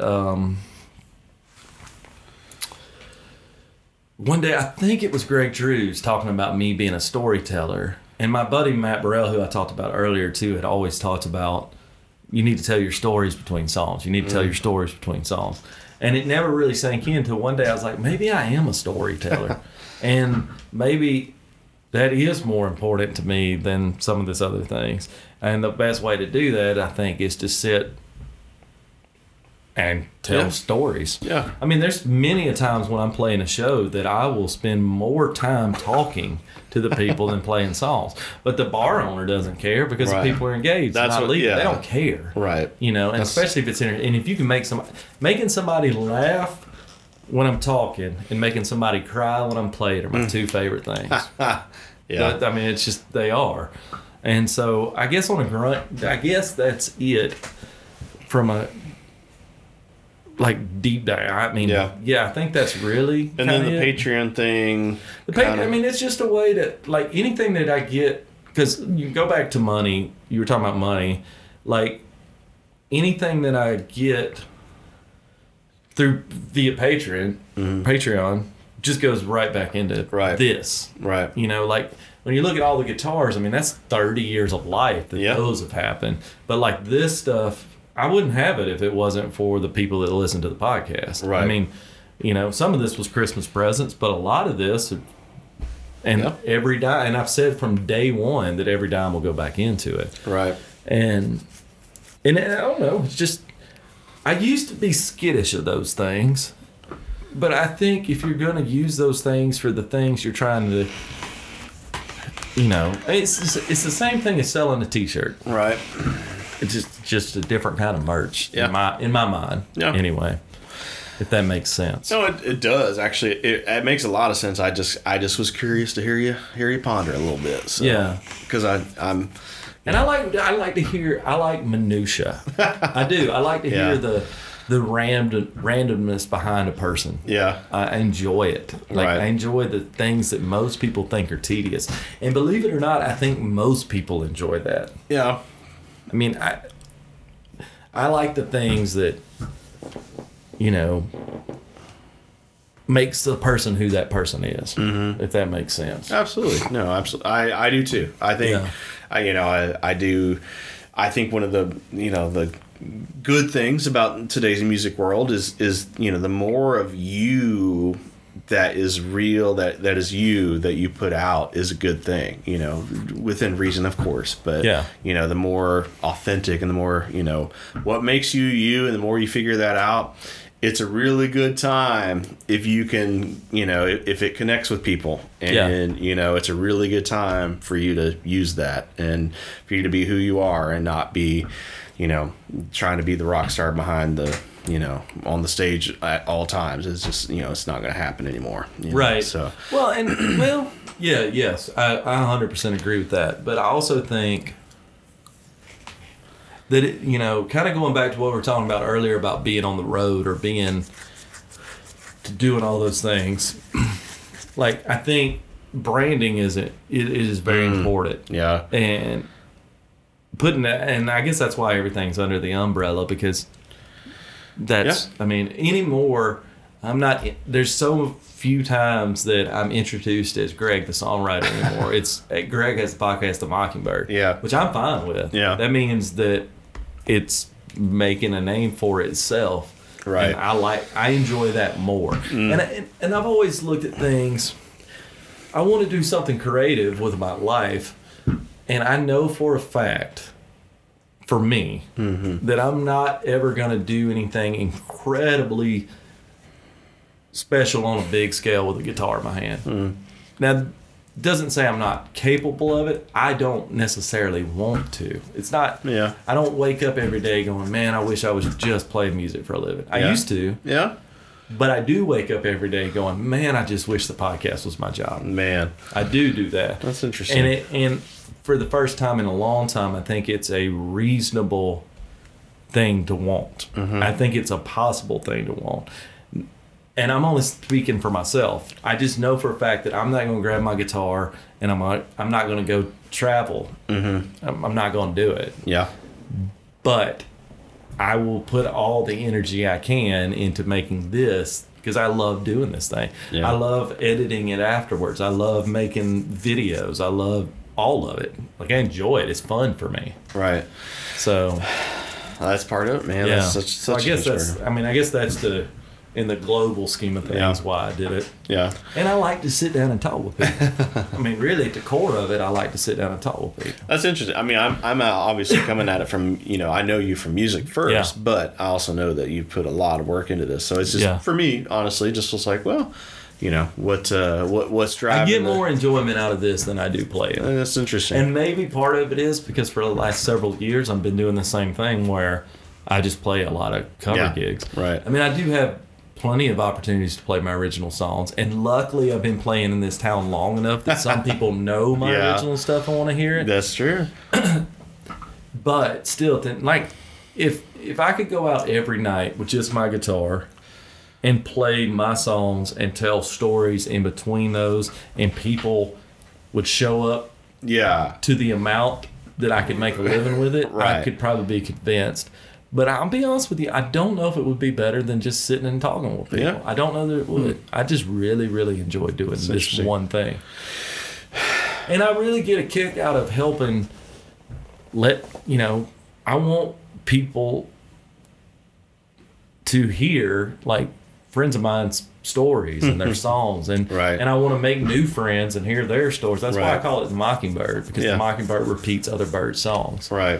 You know, I like that idea. I kind of had an idea that was it, but I was it's cool to hear, yeah. Man.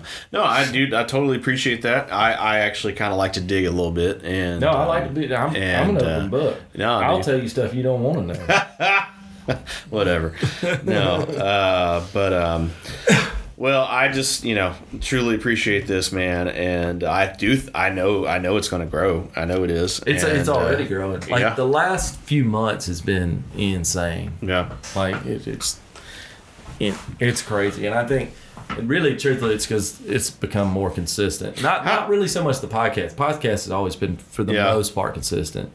But how are you marketing it as far as is it for Northwest Atlanta musicians? No, or I just musicians. Well, podcast. Truthfully, I don't think it'll even stay just a musicians podcast. I mean, the description of it is a weekly conversation style podcast with the host Greg Shaddix. Yeah, and I've got some stuff lined up for this year that has zero to do with music. Cool. And I'm looking forward to those. Very cool. But, it started out like anything. You start, you write what you know. Yeah. And all my friends play guitar and sing songs. Right. So that's where you start. But, there's some stuff happening in 2020 that has absolutely nothing to do with music. But the music will always be there, too. That's why I kind of say, the Joe Rogan idea. Yeah. Because, one day he'll have a scientist, and the next day he'll have his buddies that are a comedian. Same. I always say this podcast should be somewhere in between Joe Rogan and Theo Vaughn. You know who Theo Vaughn is? I don't know. He's from Louisiana, too. Yeah. And his podcast is ridiculous. He's a stand-up comedian. Okay. But it's somewhere in between those two things, but... It's cool. Yeah.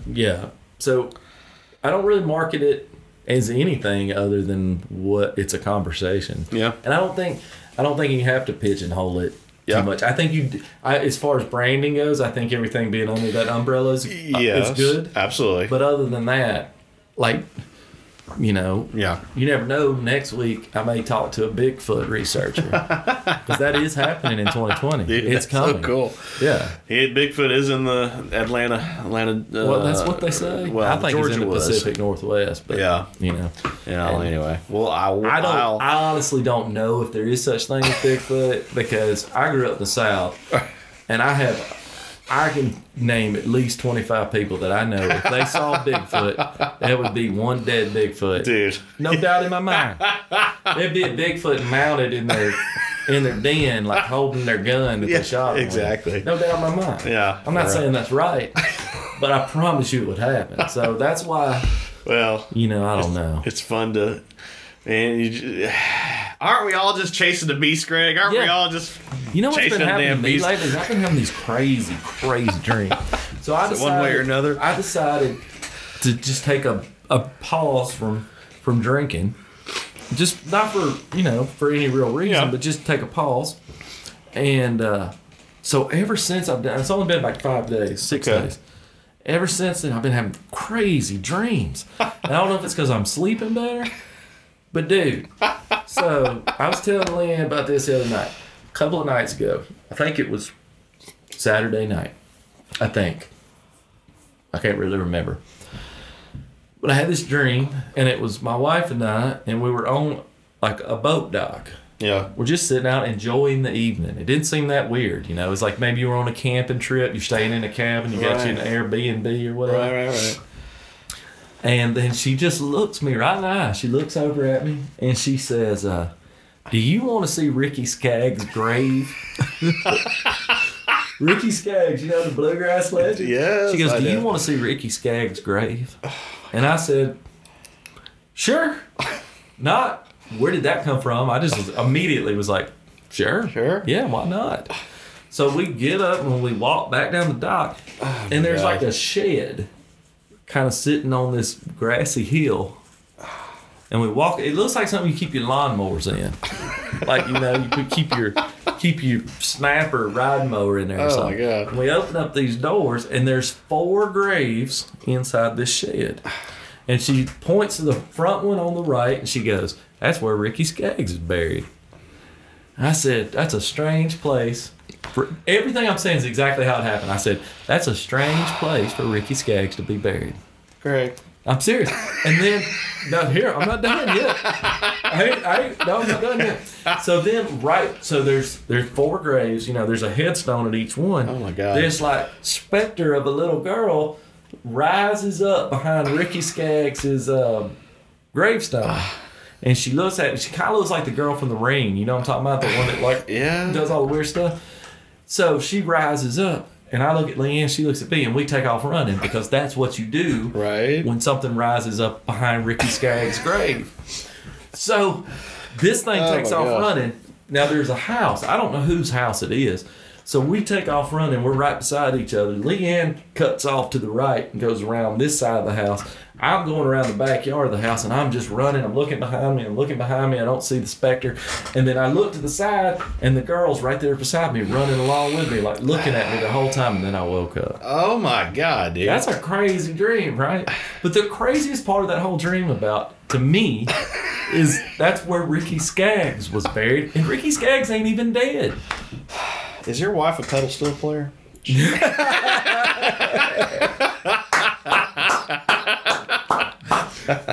Segue. Oh, that was beautiful. No, she's not. That was a good callback, though. Bravo, sir.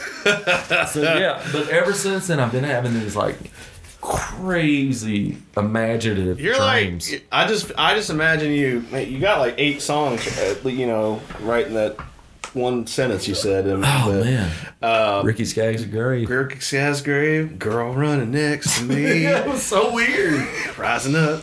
Yeah. But anyway, you're like, you know, it's like, I just think of you like whenever they like do like barrel aged, you know, anything, you know what I mean? They take all the whiskey out first. Yeah. Before they put the new shit in. Yeah. Maybe that's it. You're just getting dried old barrel aged. Dried barrel aged. Dreams. That's a good name for an album. Yeah. Barrel Age Dreams. Barrel Age Dreams. That's a good idea for a song. Carrie, write that down. Right. Carey Hood has a folder in her phone just specifically for ideas that I've said on stage. I'm not kidding. All right, last Thomas, year's was like 100. That's going to be one of our first songs at the new songwriter meetup. Yeah, we should plan that. Pam Hobby's, I'm sure she's into it too. Dude, I'm totally down. Man, that's crazy. I'd love for y'all to come over. It'd be great. It'd help me too, because I got to get my butt in gear. Yeah, me too. I mean, you know, I'm one of those. I have lots of ideas. You know, I'll get one lines or 2 lines. You know, and then I'll email them to myself or something. But I got to go back and work on it. Yeah, my problem is just like literally sitting down and doing it. Yeah, and you know, and like you said, like when you're kind of feeling bad, it feels like it tumbles out of you. But there is some truth to that. But You can use that as a crutch. Too. You can totally. Yeah. And I actually, speaking of reading and all that, I actually read most. I'll admit, I didn't finish it in time. But I work at a library part time. One of my part time jobs right now, in between figuring out music world and life and all that jazz. But there was this book that I've always heard of, and it's a Stephen King, but it's his semi-autobiography called... Oh, what is that called? Yeah. It's just called On Writing, I think. Yes, I've heard about that. Dude. That's in my list of things to read. I'll be honest, the first half is pretty much biography, which is interesting. It tells you how he got to where he is. Right. But then he goes into, like, step by step, like, this is, like, not, you know, but, like... almost step by step of like, this is a good sentence, this is a bad sentence, you know. Yeah. And I say all that to say, part of his story is he was a hardcore alcoholic. Oh yeah, and you know, mostly great ones were. Yeah, mostly, but he also made the point of like. You know, and he's still doing it. No. Well, no. I mean, he's still writing. He's still writing, and he's not. And he says it is a crutch, and it's like, dude, like get off of it. You know what I mean? And I always think of the line. I think I told you somebody this recently, but you know, if you, what is it called? Inspiration. What is it? Something like.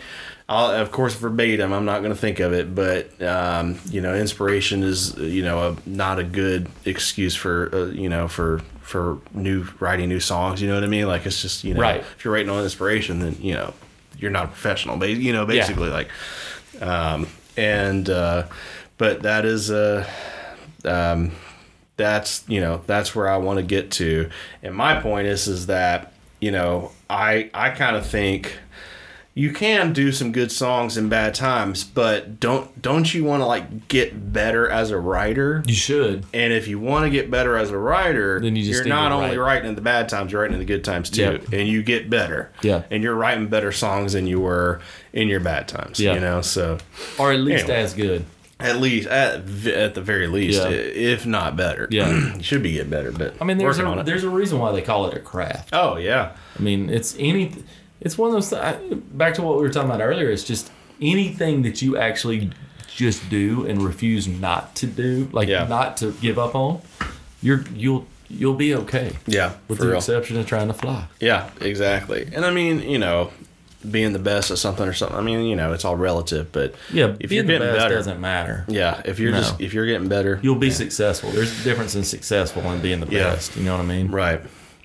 And there is something to figuring out how to monetize it, but anyway. Yeah, yeah. But anyway. Yeah, that's tough. It's tough. Well, so many people think music's free. Yeah. Because it kind of is anymore. Well, it is, you know. But I mean, I don't know. I kind of quit that battle. I just, you know. Well, you should quit the battle because it ain't going away. Yeah, you're not going to win anyway. Yeah, you're not going to win. I mean, everything. It is a digital world. Yeah. That's not going to change. It's only going to get never going to change. I do think at some point, I mean, it's probably going to be several years from now, it'll circle back around where it's the hipster thing to do to actually go see a human being play.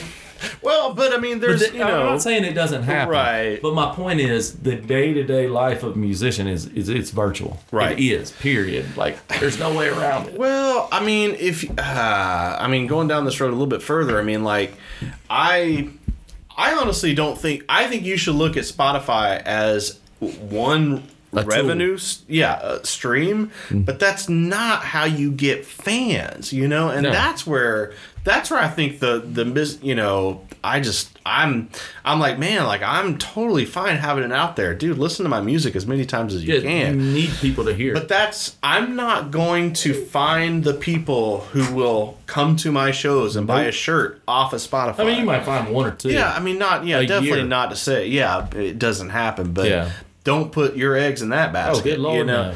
No. And there are really good ways of creating yourself as an artist, as you know, and growing your. And there's avenues too. Like, I mean, I have a good friend of mine that gets TV placement all the time. Dude. And makes great money. Yeah, that's a whole nother world. I mean, he writes to that whole kind of that specific thing, but he's really and he also lives. He's got this beautiful Sprinter van. And he seriously, he's living the dream. He's sponsored by Taylor Guitars. They give him like 2 new ones every year. Wow! And he just makes a circle from like the wineries in California. He wakes up in the morning and goes surfing. Then he gets in his van. He plays a show around 2. Then he goes up to like the mountains in California. And he'll get a ski lift. They'll be part of it. Wow! And he'll ski a little bit. And he'll play a show at that winery. And he just keeps making a circle. And then he sells music for TV. Yeah. Dude, you can do it. Totally do it. Yeah. Yeah. So it goes back to what we were saying earlier. Like, there's all kinds of avenues on how to make music. Yeah, exactly. And, you know, for my part, for me being here at this podcast, I want to say, you know, I do think, you know, if you want to be an artist, it is very possible to do it. And make, you know. But, I mean, you know, it does take blood, sweat, and everything depends on your idea of success. Too. Yeah. Everybody's idea of success is different. Right. I think my idea of success is to be able to do the thing you want to do the way you want to do it and make a living that is comfortable for you. Right. If that makes sense. Yeah, yeah, absolutely. If you can live on $300 a day or $300 a week. Yeah. But I also think there's lots of people starting out in music who kind of have this idea and don't realize that there's more than one way. Yeah, yeah, right. Yeah. Like, dude, you can do a lot of stuff. Yeah. More than just being the guy on the stage on a Friday night. You know? There's so many options. And if you, you know, really want to do that. But if you do want to be the guy on the stage on Friday night, you know what I mean? There's definitely, you know, you can do that. But it may not, you know, if that's... yeah. It goes without saying. If you want to do some other stuff, you can make more. You're just as much money, and if you want to do that, that's great, and you can work on that too. Well, I mean, I definitely think it's one of those, like that old adage of, if you can do anything else and be happy, you should probably do it. Right. If you can do anything else, you should probably do that. Absolutely. And I mean, you know, I have a little entrepreneurial spirit and all that jazz, you know, is definitely helping. You got to have it. Dude, you got to. But I mean, you know, you're working. You know, I'm back to work. You know, I'm working part-time jobs, but I'm back to working like 40, 50 hours a week. But it's fine. You know, it's all good. You know what I mean? Like, well, I just, it's part of the game. But I also, when I started this, I said, you know what I mean? If it takes you working for a while in order for you to not have to work for a while, you know, and I feel like that's where I'm at right now. Yeah. So you just do whatever you. I mean, you got to play the game. Yeah, but I mean, it's a game. You know, it is me. You know, a guy coming from, you know, who's tried a few things. You know, who's still figuring stuff out. Yeah. I fully admit that. You know, I don't have a lot of cred to my name yet. So. Well, I mean, but I've been researching a lot, though. Yeah, that's the thing, too. Well, that's part of the game. That's part of the game. That's part of the work. It's part of every... I did fall in love with that, with research on stuff like that. I love it. I'll nerd out on that stuff in a minute. Oh, man. I love it. Finding the real good podcast, finding the real good website. Man, once you find it, it's like, finally. Like, it starts clicking, you know? Yeah, and especially, there's so many people out there that just, like, they say these, like...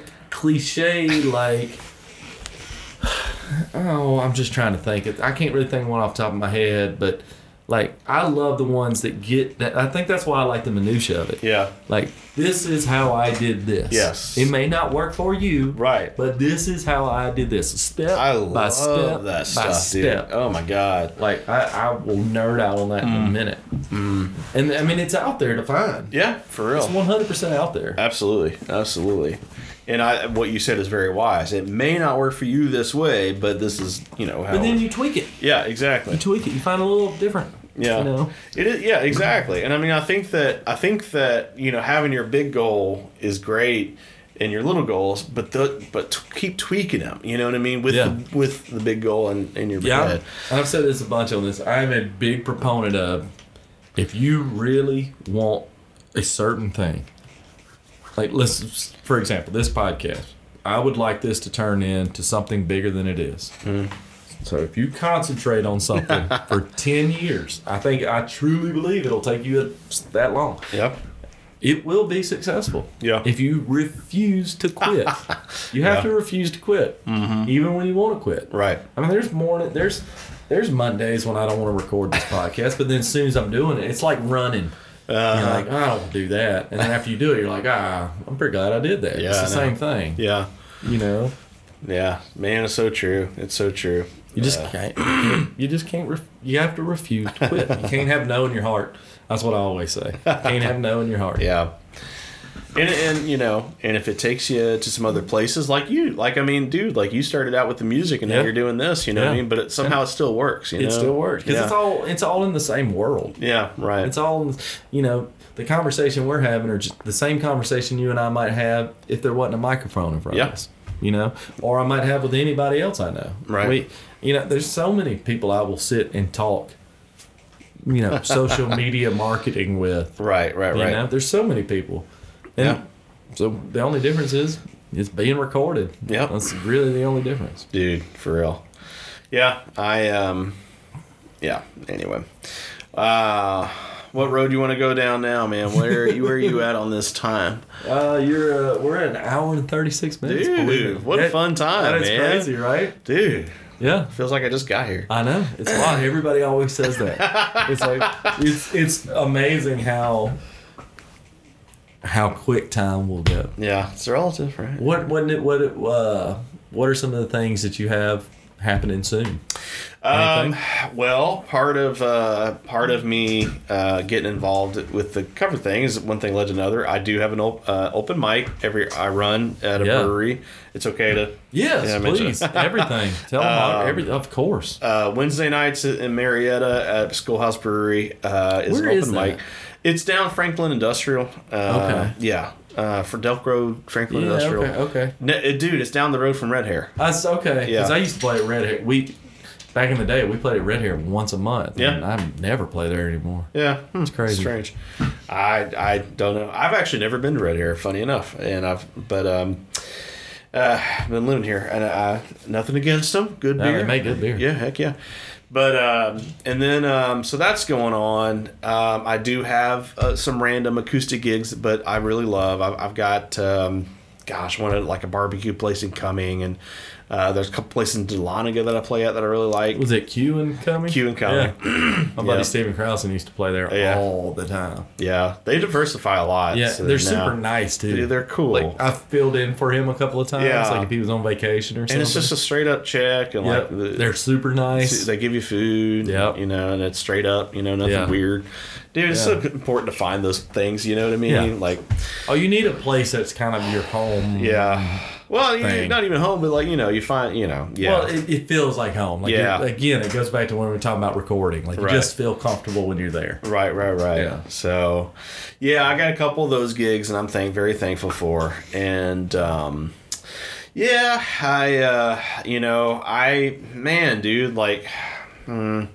I got a lot of life stuff going on. A lot of good stuff. A lot of very good stuff. But, we'll see. I actually did start recording some new songs at a studio, last summer or summer before. Dude, it's been a while, and I haven't finished them.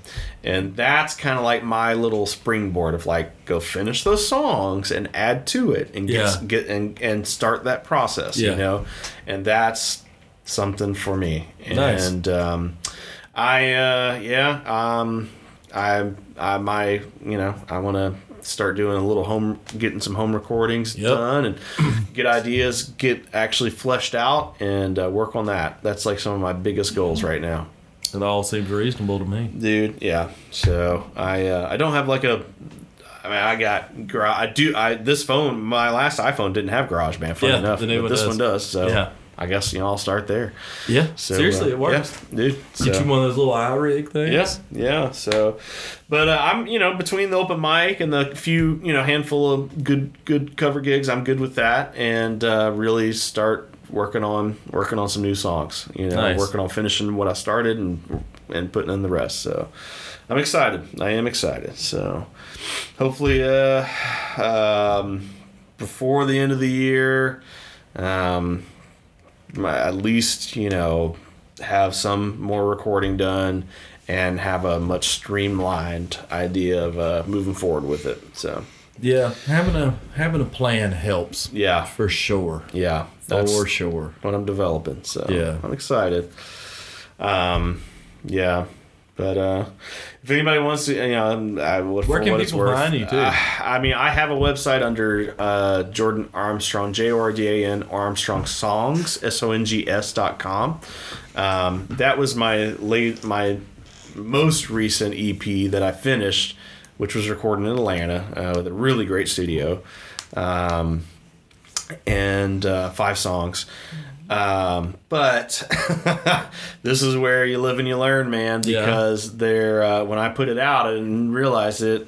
This is where I should have done more research. There already is a Jordan Armstrong out in the music world, and he's a black gospel artist, and he's got songs on like the Billboard gospel charts. Dude. Oh, wow. Dude. And so, like, you know, I just use my own name, and so it gets confused with that. So, I'm starting fresh. I've learned a lesson. What's your new name? Oh, I'm going to reveal it. You don't have to. No. I don't have to. No, I don't care. Actually, I'm excited. No, yeah. It's exclusive. I think I'm going to go with a name, The Greater Lands. The Greater Lands. I like it. Because I want a band feel, you know, like I said. I wanted to, but, you know, I am writing, you know, all the songs, but, you know, I want it to be marketed, presented, you know. Yeah. I want to play with a band. So, Greater Lands. I like it. Cool. It sounds good. Thanks, man. We'll see. Band names are weird. They are, dude. They're so hard, man. They are.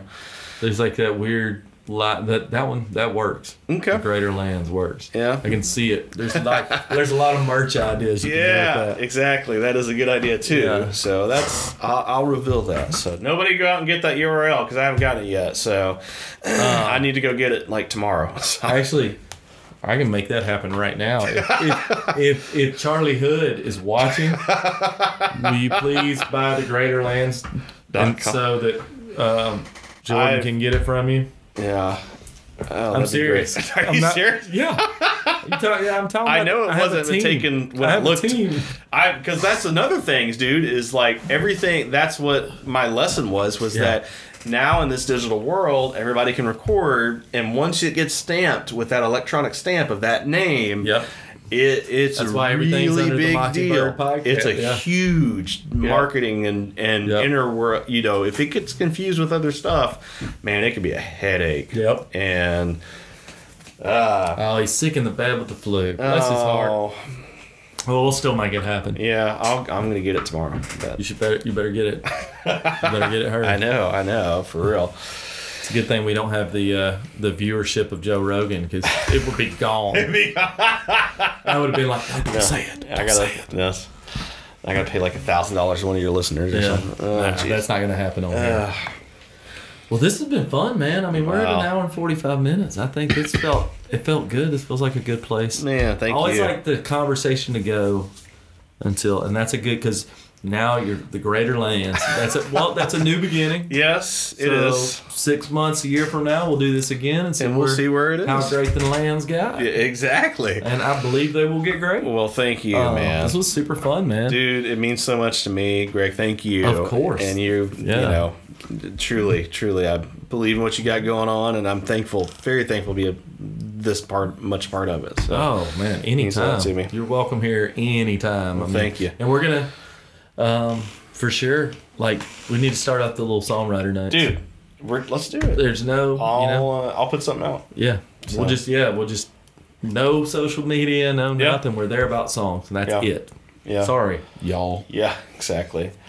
And dude, totally cool. Dude, awesome, man. So you already said you're. Is every Wednesday night open mic? Every Wednesday. And how can people get in touch with you if they'd like to do that? Mostly through Facebook Messenger? Is a good one. My Facebook is Jordan Armstrong Songs is my Facebook music page. Of course, my personal page is fine. But my Facebook music page is for Jordan Armstrong Songs. I don't have Instagram yet because I'm a dumb, and that's another thing. But you know. Jordan Armstrong, actually Gmail, Jordan Armstrong Songs, SOGS. I did try to have this umbrella, you know, and it's there, but that still works for open mic nights. For open mic nights, it works. It works fine. As far as everything on this side of the fence, tomorrow night, if you're watching the live stream, or if you're not watching the live stream, every Tuesday night from 7 to 9, we do open mic at the Hog and Ale. You can hit me up on the DMs on the Facebook or even Instagram. You can email me at CosmicCowboyMedia.com. You can go there, or Greg at CosmicCowboyMedia.com. That's it. Good Lord, it's brand new. I'm still learning.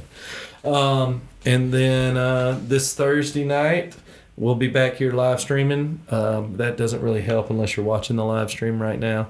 And let's see. Thursdays is just a live stream, right? Yeah, well, I do. I mix it up. So if I'm not hosting at Madlife, that's either on a Wednesdays or Thursdays. Okay. Whatever day I'm not, I just do a live stream. Okay. And I'll play some songs, talk, whatever, for about an hour. Cool. And then I do another one on Sunday nights. This Sunday night I did not. Last night I had a pretty terrible migraine, so I did not do it last night. But, so I do them every Monday night, 7:30, we stream the podcast. Okay. And then either Wednesday or Thursday, depending on what my week looks like, I do a live stream. And then Sunday night, I do an end of the week live stream. Cool. So those are all the things. Remember, February 22nd, Canton Theater, myself, Cody Bolden, Mark Miller. Tickets will be on sale this Friday. So if you're listening to this the day it comes out in audio, there will be a link in the show notes. Buy your tickets. I think they range from roughly $18 to $30, depending on whether you want a table or where you want to sit. That holds 188 people, and we're going to sell it out. That's just 100% going to happen. Cool. So make sure you get your tickets for that. That's February 22nd at Canton Theater. I'll make sure you have a link. Don't worry about that. That's the only thing I can think of right now. Go to CosmicCowboyMedia.com. You can find everything. You can find the Patreon. You can find the YouTube. You can find any social media link. Please, while you're there, join my newsletter. I won't spam you. I will send out maybe an email a week just to tell you about all these things that I'm telling you right now.